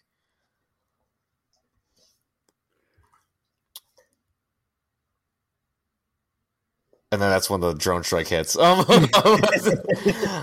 I mean, like, a 9/11, a Pearl Harbor, is that what's going to be in the things, or is it going to be an all out, just total? We're declaring war because we're too divided at this point in time. So we would need something that would be a unifying. Oh shit, this happened to us, so now we need to band together and go because that fucking worked well, where we gave up all of our fucking security and shit like that for the Patriot Act after 9/11 and stuff because we were trying to combat terrorism and stuff. So I mean, every war, World War I, Woodrow Wilson was jailing anti-war activists. World War II, we had concentration camps that nobody talks about. Vietnam, they would go after protests. I mean, every war has that. But I really don't think there's anything... like the way this changes is that Russia, as much as everybody clowns on them, this might be a controversial take. To me, they're still a world power. They always have been. Now, obviously, I think America's always been number... I mean, not just from a nationalistic standpoint, but America's number one. Let's be honest. I don't think there's anybody who disputes that. And then it's like China and Russia. And you could probably throw in the UK. But that's kind of the pecking order, right? The only difference is that if this was any other country... ladies and gentlemen, we got him. Like, we would have been in there lickety split. But the fact that Russia has enough nuclear weapons to wipe out the entire world like 5 times over, like that's more justification for people like Iran and North Korea who are like, oh, America, yeah, sure, they're funding their enemies. But America also funds our own enemies, whatever. But if you get a nuclear weapon, that changes the game. Because now it's on a... That's what blows my mind when people are so pro sending U.S. troops into Ukraine. I'm like, dude, do you know what would happen? Like, that would be an act of war. And Vladimir Putin, based off even their Russian constitution, if they set foot in like Donetsk or Crimea, that's considered Russian sovereign territory now. They are justified in using nuclear war or nuclear weapons. But if U.S. troops did that, then nobody could... I'm trying not to be a dick, but most people don't give a shit about Ukraine, really. It's like a nice... I don't even know what you call it, but it's an easy thing. Like to say I'm against slavery in modern day, it's like, okay. Like, who's the guy out there who's like, I'd support slavery? I don't know why I did Alex Jones' voice. I didn't mean to do that. But to support Ukraine's easy, and I look at it like, okay, what's coming next? We have rapid inflation, and we're probably going to go through a horrible recession. Probably we will at some point. Another one. Great. So what comes after that? Like, places like Florida probably won't be that damaged because of they didn't really lock down as long. I mean, look at China. They have their own problems. That's why everybody's like, they're going to invade Taiwan. No, they're not. Like, I just did a class on like Chinese, their mythos when it comes to war. They would rather get Taiwan to eventually fall to them ideologically. And there's already people in Taiwan who want to rejoin with China. They'd rather do that than try to sit, because, as you know, East Asian cultures are very much about saving face. If you try to invade Taiwan and you fail, the communist government's over. I mean, it's the mandate of heaven kind of shit. Right. So Russia... I know your original question was like, what's going to happen next? I think it's going to be a really bad... depression, really, more than a recession. I think it's going to get really bad. Right, we've been changing the definitions of recession. We've been, saying all that shit like, oh no, we're not doing one. Yeah, no, things aren't great, and we're trying to pretend like it is. So that's a recession. So you're thinking next is total like dark times. Yeah, I mean, I don't see any way out of it. Because it's not just us. Like, you got to think, just ballparking. I don't know how long Germany shut down for, but let's say they shut down as long as we did. Okay, we get a lot of automotive shit from them. So if they're having issues, that affects us over here, and vice versa. Like, you can only blame the war in Ukraine for so much. Like, you can't really blame gas prices for the war in Ukraine when we only got like less than 10% of oil from Russia. Like, Europe, I understand, because I've seen some of them where they pay like $1,500 a month in energy because the prices are outrageous. That's why you have people in Italy burning their fucking... They had a protest where they're burning all their bills, being like, fuck you, dude. That's why that lady got elected, the Maloney chick. Yep. She's like, I need Russian oil or gas. And that guy on Twitch, I don't know if you heard about this. There's a Russian guy on Twitch. And what he did is he wrote on like a piece of paper, like the cost of whatever in rubles for gas. And then as all of Europe's like struggling for natural gas, he has his burner on, just sitting, like he did a straight up live stream for days on end. He just had his burner going. Because natural gas in Russia is so fucking cheap. He would just leave it burning, and the people in Europe were like, you motherfucker. Twitch ended up banning him. So you can't dunk on us that hard. That is hilarious to think that that's a dunk. Russians, bro. I think cutting them out from the world. Well, we pushed them right into China's arms, bro. Like, nobody realizes that. This has become a Bachelor's of History podcast, I guess. But we pushed them right into China's arms because now you have two, in my opinion, the two world powers besides America united, creating their own currency, which will be backed by gold, and they're both nuclear powers. I mean, I think if we did, this is just my opinion, if we did, like, let's say if I was China and I was going to invade Taiwan, I would have done it the same day that Russia invaded Ukraine. Because this is going to sound fucked up. I think the same reason why everybody really focuses on what the Nazis did for the Holocaust versus what the Japanese did is because for a lot of Americans, the Germans, I mean, they share ancestry. Most Americans were white at the time, and how could our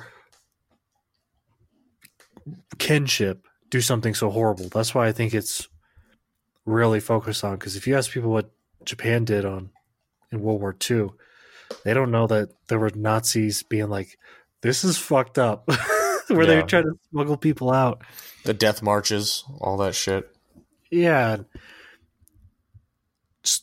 I mean, the system, I hate saying systemic, but like they had a systemic like rape program when they conquered China. I mean, the rape of, fuck, I can't say that. What's that fucking, how do you say it? Nanjing? There you go. I was going to say something else. I'm retarded. Not a joke. I'd be like, I don't remember the name. I'll say Napa Auto Parts. The rape of Napa Auto Parts. The rape of Napa Valley. They went in, they took all the grapes, all the wine. No more Welshes. But, yeah, I mean, that was a very long way. What do you think? Do you think it's going to get... I could be wrong. I might be doomer right now. It could get better. But what do you think? Yeah, I'm not one to say it's going to get better, unfortunately. I feel like we are in that period of we still have... Oh, and that's weird because if you look throughout history, like I said, we are going through this cycle, but in a different way. We're remixing it a little bit. We're doing this. We're doing that. But in terms of like the overall saying of like, you know, hard times create strong men create good times produce weak men produce hard. You know what I mean? So it's like we're in that cycle right now, to where, like, all right, we're in the weak men period because we're just getting over the fact, like, you know, what was it? They're finally now just starting to put out anime with Giga Chad protagonists or whatever. So, like, strong men are now being developed because we're being put through this fucking gauntlet of, you know, bullshit after bullshit's happening. Women are doing their whole sort of thing, which is causing men to just be like, all right. I mean, I'm one of the types that I'm not trying to say that I'm, like, oh, I'm against women, but I'm happy being single and I'm not looking for anything else right now because I'm trying to figure out my life, trying to make myself better, trying to do what I got to do for me and not fall into some sort of relationship and have that wreck everything that I got going for me. Not in terms that it would, but just derail my train of thought of like, all right, this is the mission. This is the purpose. Yeah. Do this. But it's too much of a risk to do it. I get what you mean. It's not even a risk, for the matter of fact. It's just like, I don't have the time, the patience. I don't want to, you know, because right now I know the game. I see the whole, it's a fucking horrible guy, and this could sound like, oh yeah, get laid, you fucking pussy, and like, yeah, no, I would love to, but when it comes to the type of Rubik's Cube I have to go through every time I have to talk to somebody to try to solve, like, for X, and you know what I mean, like, and try to piece together everyone's baggage and be strong enough to carry my baggage and their baggage and have to think that and whatever I say could get thrown against me in a court of law because like it's really a thing where I'm like, all right, I'd rather not play this fucked up game right now, and I'd rather focus on the game that I want to play, which is my own fucking life, and try to, because you know, I fucked up enough people's lives in that matter, in terms of like the people that I've dated, and you know, I had that whole thing about the abortion and stuff that I'm not really too proud of, and I still have scars from that type deal, and you know, like, I'm not ready, honestly. And so the hard times are bringing about the strong. Like, I'm stronger now than I was. Like I said before, I think a couple podcasts ago, like, if I was to try to take my life now and give it to my younger self, I couldn't do it. Yeah. But I'm getting there. I'm getting better now to where it's like the life that I want will be within reach if I just keep not being a bitch. I feel like the strong men are coming. But eventually, though, the hard times are we're gonna have to combat the hard times that are gonna be coming up, and then the easy times come. So yeah, it's gonna get worse before it gets better. That's where my mentality's at. So that's why I asked you, like, what's next? Because I don't think anything that's gonna and now we're all gonna live happily ever after. I don't see that in the books. I don't. That's not part. It's never been like that. Right. It's never been. I think you're. I don't think you're alone on that kind of mantra, because I remember seeing an article, I think it was by 2035, maybe 2050, I don't know, it was sometime in the future, like 50% of women in America will be single,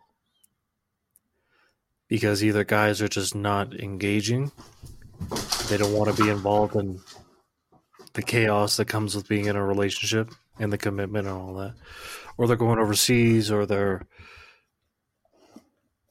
just checking out completely when it comes to that. It's, not, like it's not helping the birth problem that's going on, too, on top of everything. Well, that is true. But at the same time, like, I don't know. Like, we were talking about that, was it Jeremy Renner guy?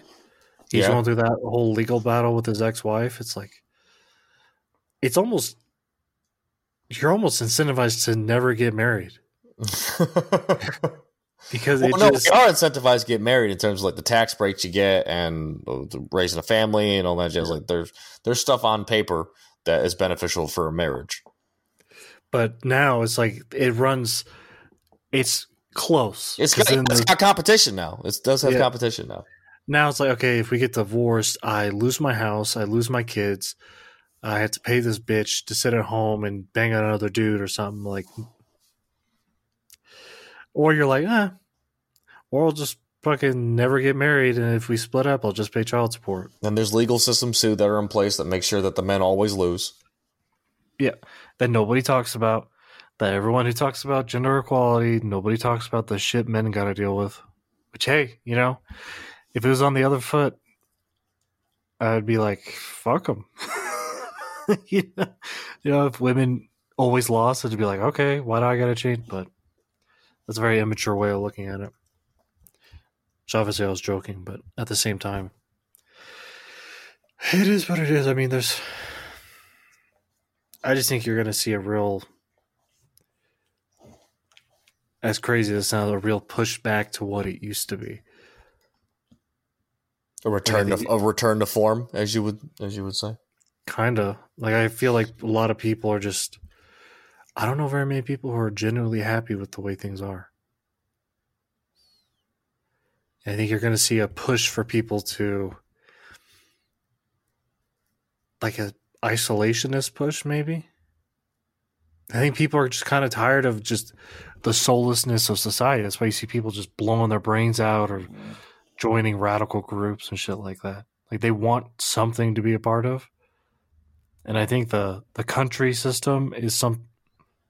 I was thinking of this when I was going over Western history too, so I could be completely wrong. But a lot of people conflate a nation and a country together when it's not really the same thing.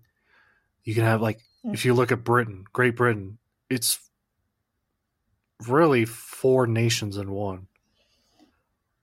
And even then, you could probably break it down even more because you got the English, the Scottish, the Welsh, and then the Irish. And then from there, those break down even further because the Scottish, you still have more Gaelic-ish people. Like, Gaelic and Scottish are technically different. And then you also have, what are they called? There's another ethnic group I can't think of, but you have this shit all over, and it's like I feel like a lot of people are gonna push more towards the nation over a country or a state. I could be wrong, but like not necessarily an ethnic push, but more like a cultural push. Like, hey, we're the English, England for the English, Romania for the Romanian. You know what I mean? I think this interconnective global world is kind of falling apart, especially when war happens. Like with the whole war in Ukraine, and then everyone's all on edge, and then now with a more likely a depression coming, which is going to spur probably further war. More people are going to be like, fuck you, I'm going to... But I could be wrong. Like I said, I'm just pulling shit out of my ass. Just the shit I've noticed. I'm like, a lot of people don't realize in feudalism, you never met your king for the most part. You'd be lucky if you met your lord. And you were loyal to your lord. Like, that was kind of your country, and the king was this overarching thing. Yeah, he was a god. Yeah. Well, which is like, I think I brought up on our podcast before. It's like, it'd be funny how the way that they all ruled and had their things divided up in certain ways and this and that, it's like almost to where we could say the same thing now for the lords and the celebrities now. People would align themselves with that, what they have to say. The people that follow them on these sort of social platforms and read all their shit. You know, I'm not making a one-to-one comparison here, but I'm just saying, like, it's funny how, like, we kind of bastardize that whole thing to now where, and then, you know, go forward or what's called looking backwards as we go forward, it could be a thing where, like, yeah, no, like, we look at them kind of like how, like, the Egyptians looked at gods and whatnot, or how the Greeks looked at titans. You know, just to those same type of, I don't know what I'm trying to get at here, but hopefully you do. You know what I mean? Where it's like these people have these statuses that are otherworldly and whatnot when they're really just people, but they just have the money, which means they have the power. They can do whatever the hell they want, say whatever they want, influence corporations, influence elections, influence this and that, you know, so this way of things. Well, I was thinking about this because I don't support democracy, which I know everyone's been like, what do you mean? Like, I just don't think... Would you let a random stranger come into your house and tell you how to live? No.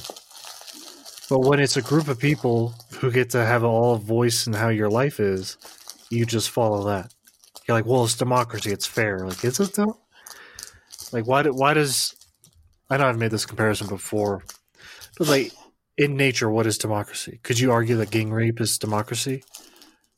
8 dudes wanted to have sexual relations with this one person, and they said no. And they're like, well... Eight against one. So we voted, and it turns out we will... Like, I just don't see it as a sustainable system, and I think people are kind of like, this sucks. Because, I don't know, maybe... like it ties into that cult of personality you're talking about where people just kind of want to be told what to do. Yeah.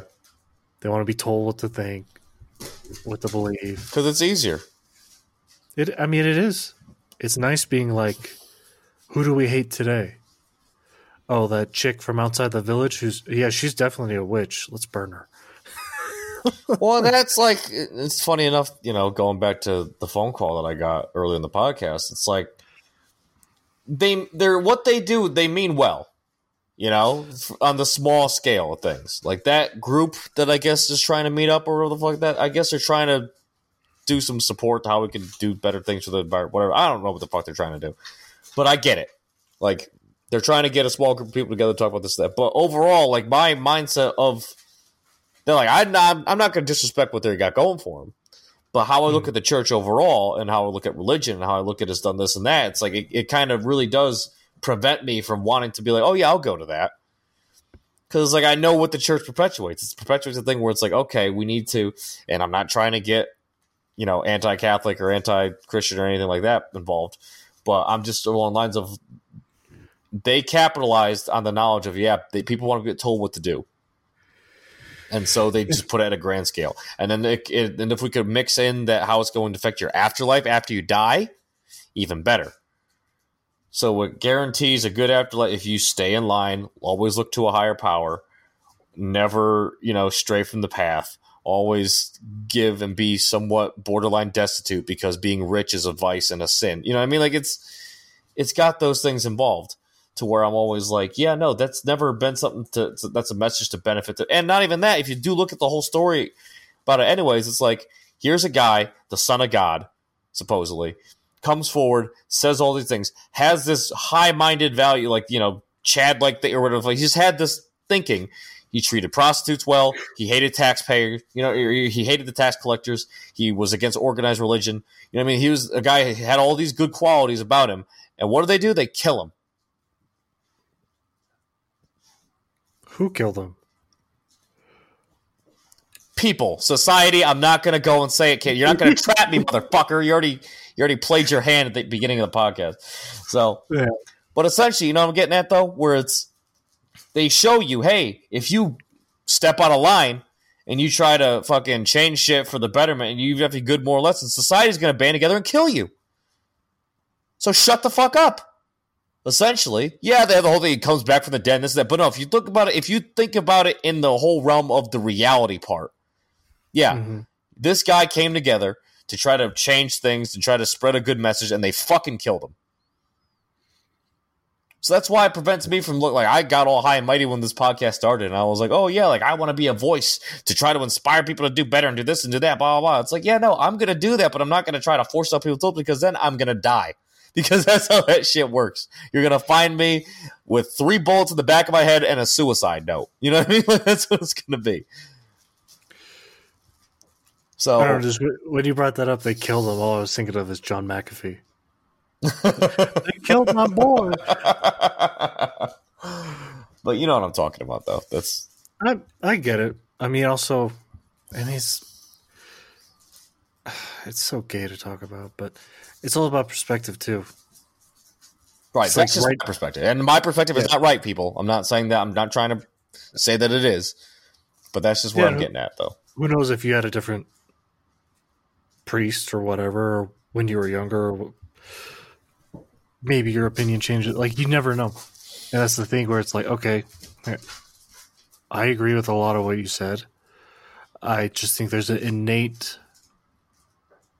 human desire to classify, organize, and to collectivize everything. Which is why, you know, instead of just being like, yeah, there's animals that exist, we're like, we got to hunt them down, find out how they breed, we got to cut them open, got to look inside of them, we got to eat them, see if they're edible, and then that's just what we, like, we're just psychotic. We have a psychotic... We are the virus, people. What message? It's insane. Like, I get it, and it's I hate being that guy who's like, well, you know, like let's just talk about the Christ story of like the sacrifice, but then like, okay, he dies. Let's even take the religious aspect out of it. Somebody who lives for something and then ends up dying for it. It's just a trope in humanity, I think, in general, that I would even predate the Christian. Like, I feel like you'd even see it in like Greek mythology. Hercules, yeah. Or, sorry, like Heracles, right? That's the real name. Damn, you're flexing that brain power. Actually, Heracles. I love it, bro. Good night, everybody. That's been Anime Autopsy. We'll check you guys next week. Hey, bro, be that guy.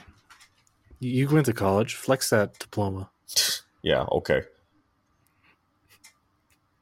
But I forgot so much, folks. I've forgotten so much.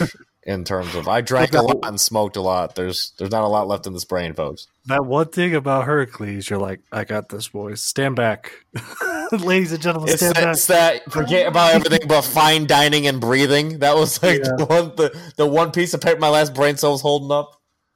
My dumbass. But yeah, no, it's I don't know. I feel like it's going to get worse and people are going to cling on to things. Like, we're even just talking about Catholic Church. There's a weird push. There's like a civil war in the Catholic Church right now between people who want a more traditional church liturgy versus people who are trying to modernize it. So they're like bringing it in, like it's two different philosophies. They're like, hey, tradition will bring people back because that's what people want. When people become Catholic, it's because they like the tradition, which is true. That's why I enjoy it. That's why everybody who ends up convert. I mean, obviously there's maybe it's for marriage or whatever, but that's a component of it, the tradition. Like, I don't think anybody wants to join a church that's has no standing. Like, do you know what I mean? I don't like when you change the words on me, fuckers. I'm sitting in church and they're saying all these new things, and I'm like, no, these are not the words that I was learning. You know, when I was, because I mean, I was dragged to mass every Sunday and every holiday, and you know, I've all the fucking time. I could recite the traditional mass that I grew up in by heart. You know, I know when to. I got so good at it that I was sleeping half the time, and I knew when to stand up, kneel, do all the. You know what I mean? Because it was just such a bore to me. And I was like, oh, do this. All right, do that. I know when he says this, I got to do that. I know how to respond to this. Like, I figured it out, how to fall in line, everybody. Yeah. Which I think is, it just depends on the kind of people. It's beneficial. It's a survival mechanism, I sure say. It helped me. Your possum tactic? Well, no, just essentially just blend in with the crowd. Do what you got to do. Don't be the one. Even though if you don't want to be here, still pretend like you are, or else you're going to get dirty looks from your fucking mother. You know what I mean? Like, the worst is when you get that smack in the back of the head. You're like, oh.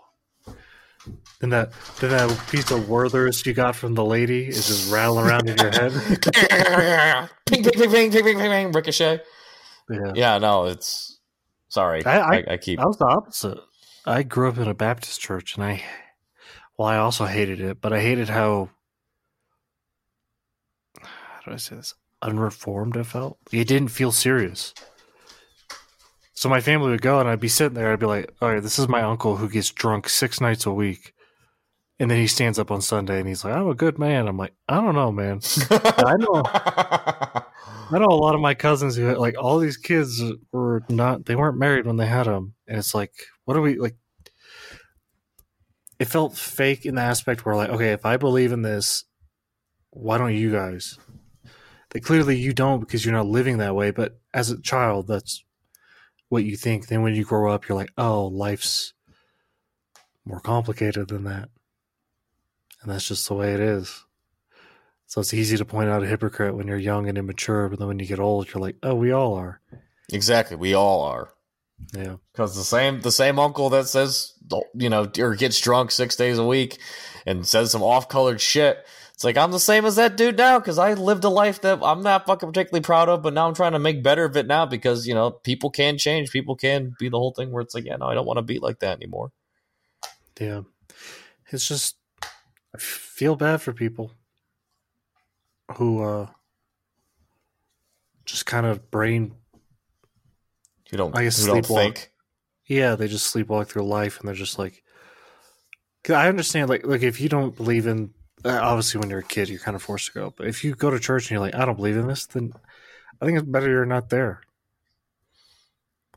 because and vice versa, like if you believe in it but you're like too, I don't know, insecure to go, or maybe you're afraid, or maybe you have family members who are like adamantly like, this isn't real or whatever, it's your life, dog. Yeah, and who's to say that it's because my uncle's a deacon, he's the one who gave the priest my fucking phone number right now to try to contact me. Like, I've always been surrounded by the church in my life, and I've been the one that, you know, maybe it's just because I'm that little fucking douchey cunt that has to go against the fucking system, and I want to not fall in line with how my family is particularly. Like, maybe that's a deep-seated thing that I'm combating, because yeah, I do think there are good parts about the church, like what they're just, you know, they're trying to band together for that. Like, I could see the merits in that, but I'm not going to go to it. Yeah, the community aspect of church is always, in my opinion, great. Yeah. So, like, I'm not trying to... Like I said, I say a lot of stupid shit, and I say a lot of stuff that comes to my mind about how I feel about this stuff, just because of what I observe. It doesn't mean that it's right.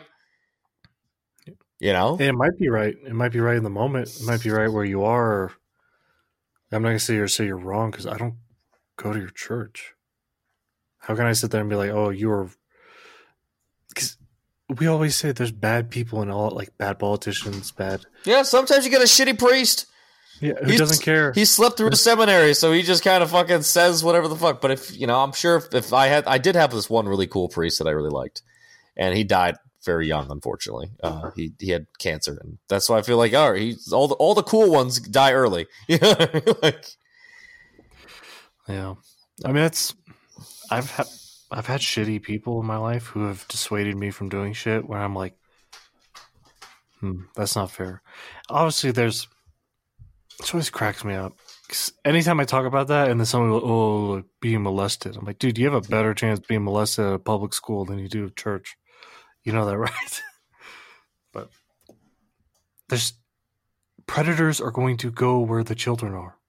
You can put children on the moon, and then suddenly they're building rockets in their backyard. It's not that, this position was created, therefore it's full of pedophiles. It's like, no. Oh, actually, no, that is the right thing. It's not pedophile created. Fuck, I fucked it up. Good night, everybody. Nope. But it doesn't matter. I know we got off topic a lot, but a lot of shit's going to be happening, I think, on a global scale that, you know, people are going to start thinking about the best thing about church is community. And I think even without that, like you taking out your, what do you call it? Your collective? I don't know. your neighbors. Like when you guys went out to dinner, like that's good. If your neighbors see you as a person, they're not going to be like immediately fuck that guy.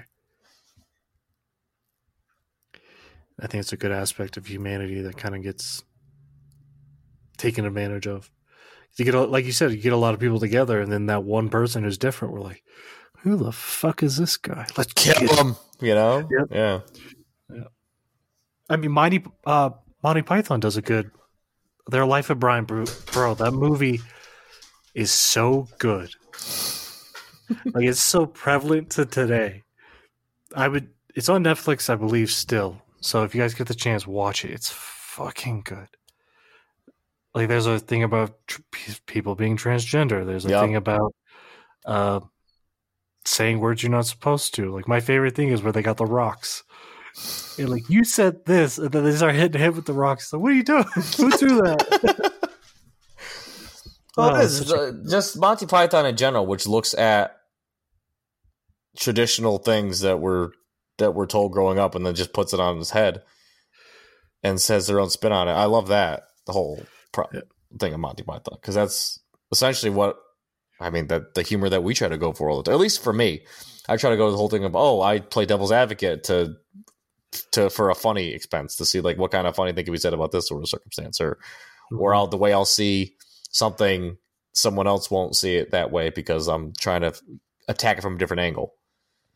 Yes, like absurdist kind of view. Yeah, of definitely. You're like, it's a little weird that, like, when the queen dies, we just stare at her body for a week, isn't it? Like, you know, but for people in Britain, like, that holds tradition's a very powerful thing, which is weird being American where we don't really have that.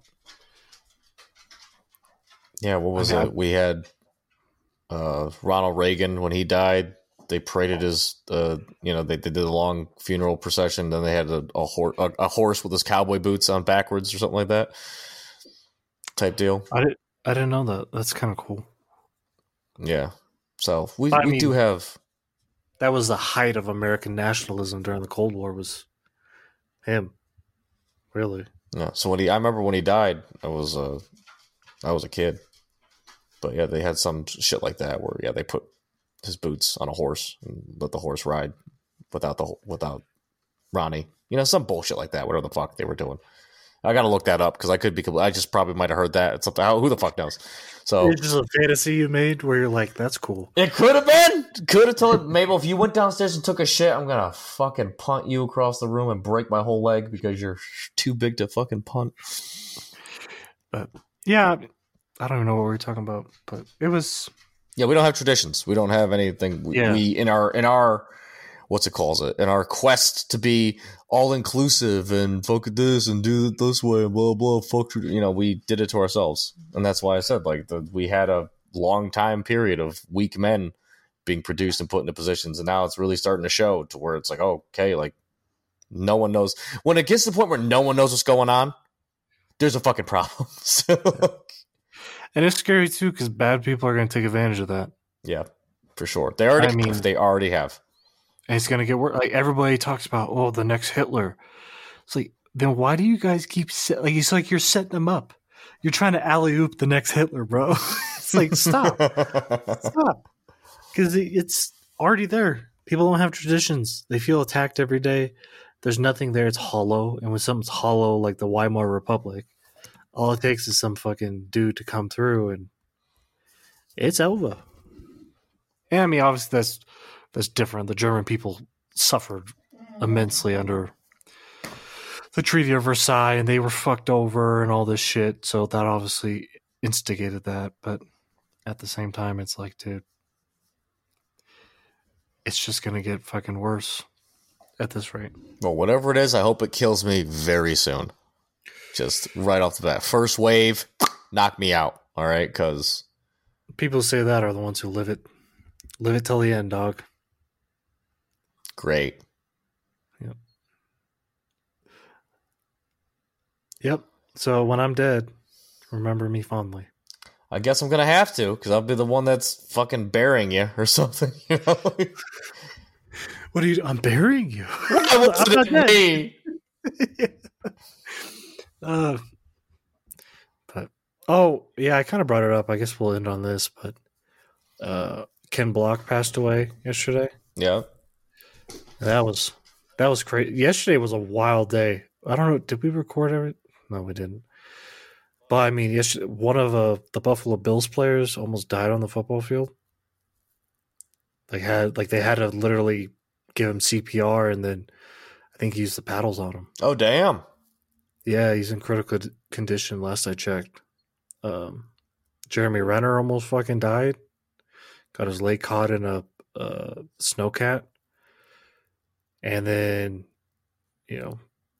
Ken Block, who for a lot of what got me into cars was Top Gear, so Clarkson, May, and Hammond. Yep. And then I found him. I'm like, oh, he's like an American version of that, but more Evel Knievel-ish, where he's doing drifts off Pike Peak with no guardrails. Like, I mean, we're talking like so close to just rolling off the hill. And he inspired a lot of people. I mean, I feel him and Von Gittin Jr. probably are the two who inspired the most people to put their car into a ditch because they wanted to be like that. But and he was young. He was only 55. It was a shame because one of the last posts I had seen from him was him posting his daughter because she had finished building a car. It was an old like 85 Audi Quattro, the rally looking ones. Mm-hmm. And I'm like, fuck, that's rough because I don't know how old she is, but she's not that old. And like I said, he was only 55 and. It's just, it started the new year off kind of shitty, you know? Dylan sent it to me. I'm like, this got to be a hoax. Like somebody hacked the Hoonigan account. Like there's no way. But yeah, he died. Snowmobile accident. And it's just fucking sucks, man. I just wanted to bring it up because like I said, I think founding fathers wise, he's such a huge influence. Like for a lot of people, this is like the death of Paul Walker. Like he might be the reason why they even got into cars. And, that's a huge loss for, I think, the car community, but also just I feel so bad for his family, man. And that's rough. And I know you had asked me oh, well, did he die doing what he did, being a madman in his car? I'm like, no, but I mean, I don't know. Like I said, it was just said snowmobile accident, so who knows? But it's just a real shame that you've drifted a snowmobile off a glacier into whatever the fuck. If he went out being a badass, good for him, type deal. Yeah. And I don't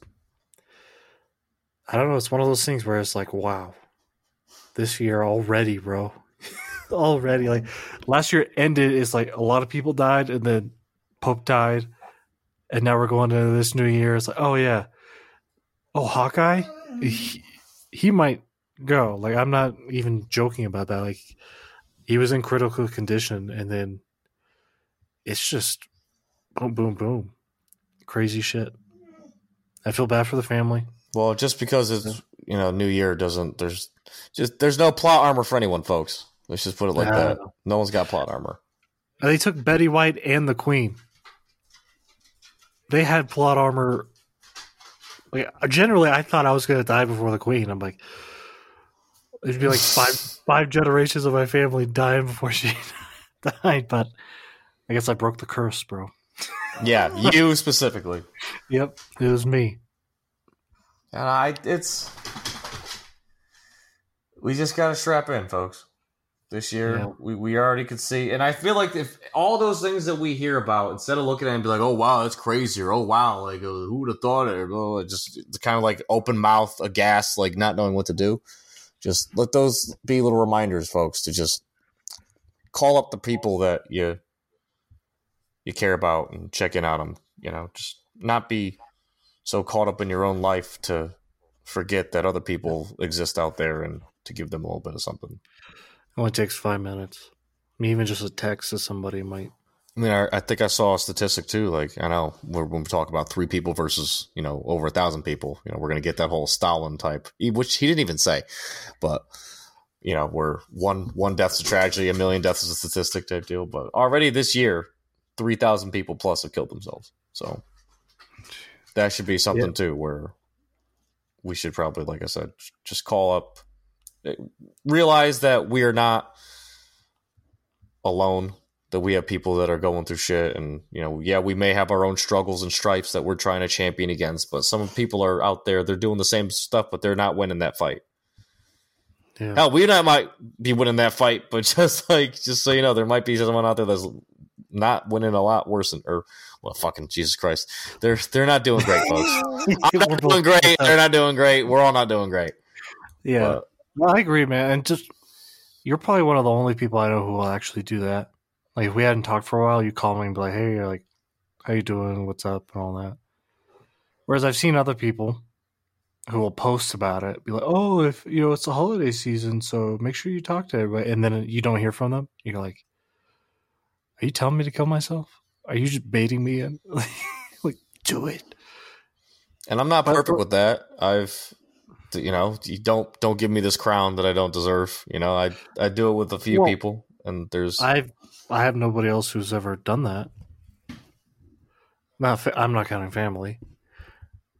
You know, my grandma calls me.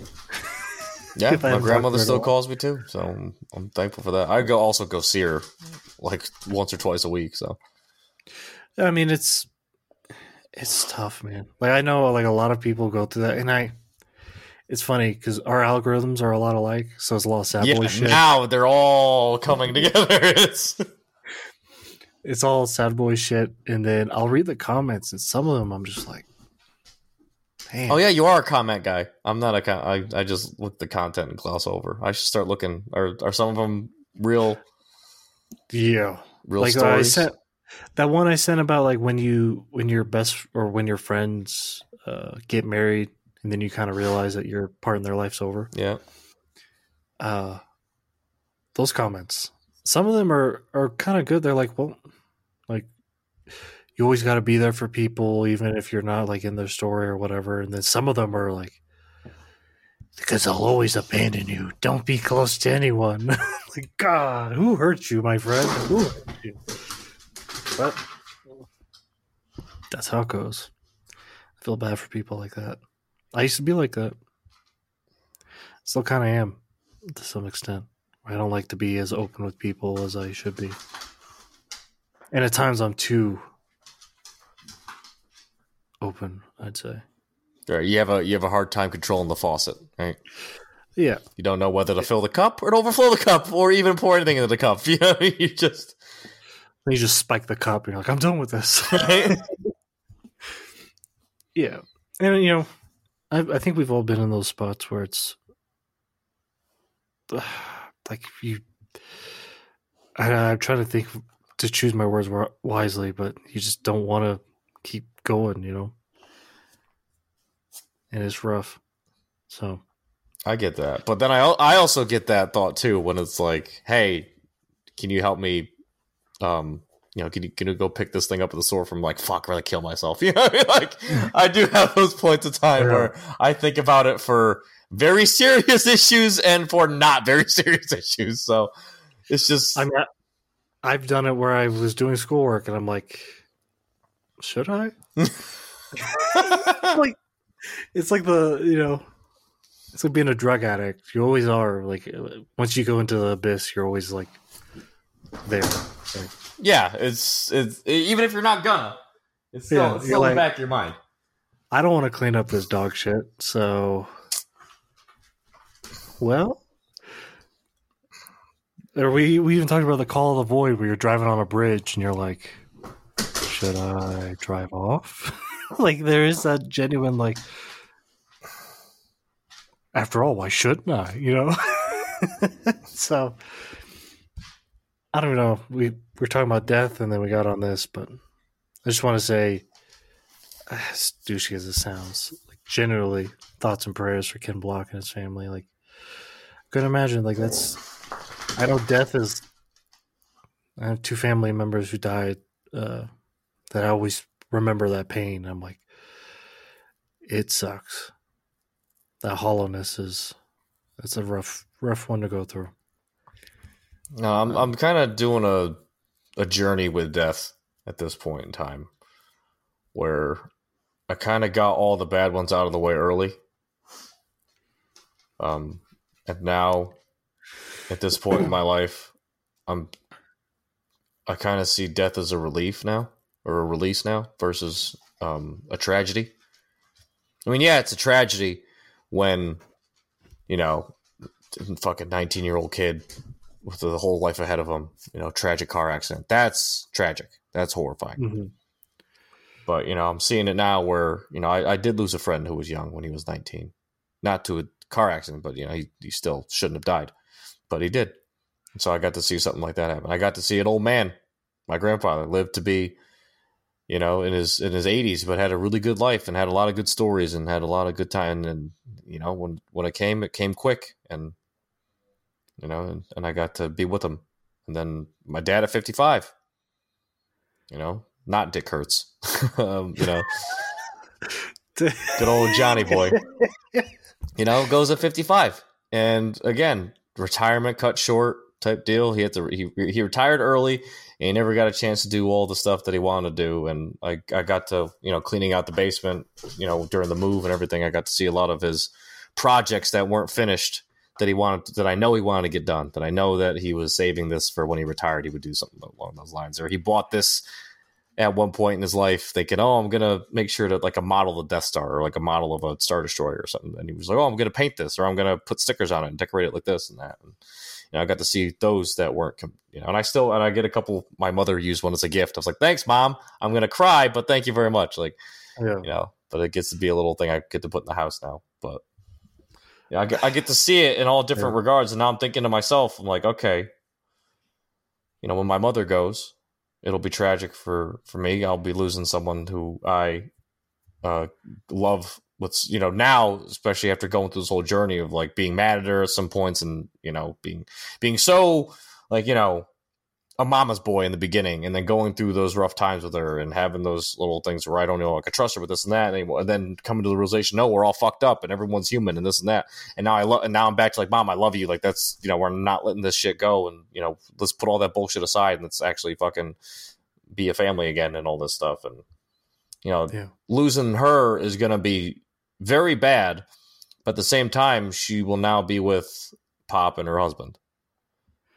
You know, and then my grandmother, yeah, I'm going to hate to lose my grandmother. I love her very much, but, you know, her sister passed, her best friend died, her husband died.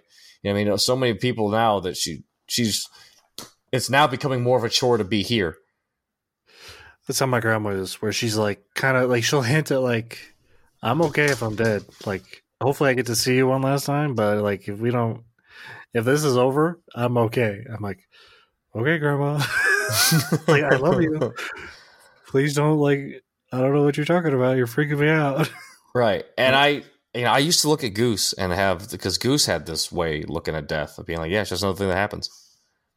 And to me, I used to think about it like, oh my God, like I can't, couldn't even comprehend if this person was going this, that, and the other thing.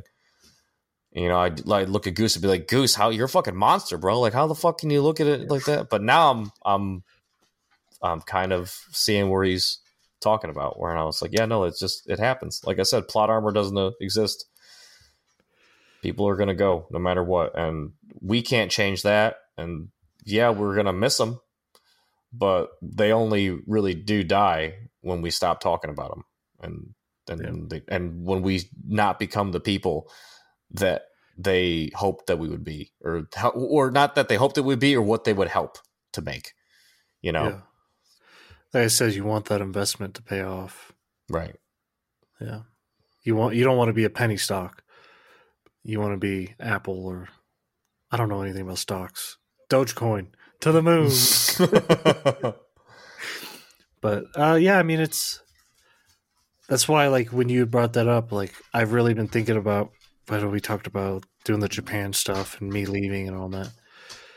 It's kind of what I want to do because, not to get too personal, but like if you told John, like, hey, I'm from the future and this is what happens, he'd probably get that Death Star done. Like he would make you know what I mean? There'd be those little things where you're like, oh, I put the little stuff off that if you know like when your story's going to end, you'd finish it, right? But in reality, nobody knows. So it's like, and I do that too. I have so much stuff. I have like model cars that are just sitting in my closet. I'm like, I'm going to build this and paint it, and it's going to be sick. It's a 1968 Camaro, and it looks awesome, and I've just never done it. And it makes you really think, like just a little, like I'm not talking about the big stuff, but the little stuff that you kind of like, I'll do it later. Yeah, I'm going to clean out my basement. Never. You know what I mean? Like, Sam can't. He's got too much evidence down there. But I heard this. I don't know if I sent it to you, but I saw this last night, and it's a quote. It says, "Why should I fear death? If I am, death is not. If death is, I am not. Why should I fear that which cannot exist when I do?" By Epicurus. I don't know. Some philosophy page. But like, I saw that last night. It's funny. We're talking about it now. And I'm like, that makes sense. Like, don't be so afraid of death to not live your life. Because when you're dead, you're dead. Exactly that. Like, I talk about it now. And I know some people were like, oh, I don't want to talk about death. That's I don't want to talk about that topic. Where it's like, why? Like, I'm happy. Like, everyone knows this right now. Where it's like, I'm good to go. I've lived a really good life. I'm appreciative for the people. I'm trying to turn it around now, of course, but I'm not looking for some sort of redemption story. I'm not trying to get into heaven. I'm not trying to do anything, but I know for a fact that I've wasted a lot of potential, wasted a lot of time, and I'm trying to get that back down. I'm trying to help people out, and I'm trying to be as good as I possibly can. That's why I identify with Arthur so much. But, I mean, like, if I am to die sooner rather than later, I'm okay with it because I know that I'm doing the best that I can right now. I'm not just wasting my. I'm not just wasting my life. I agree.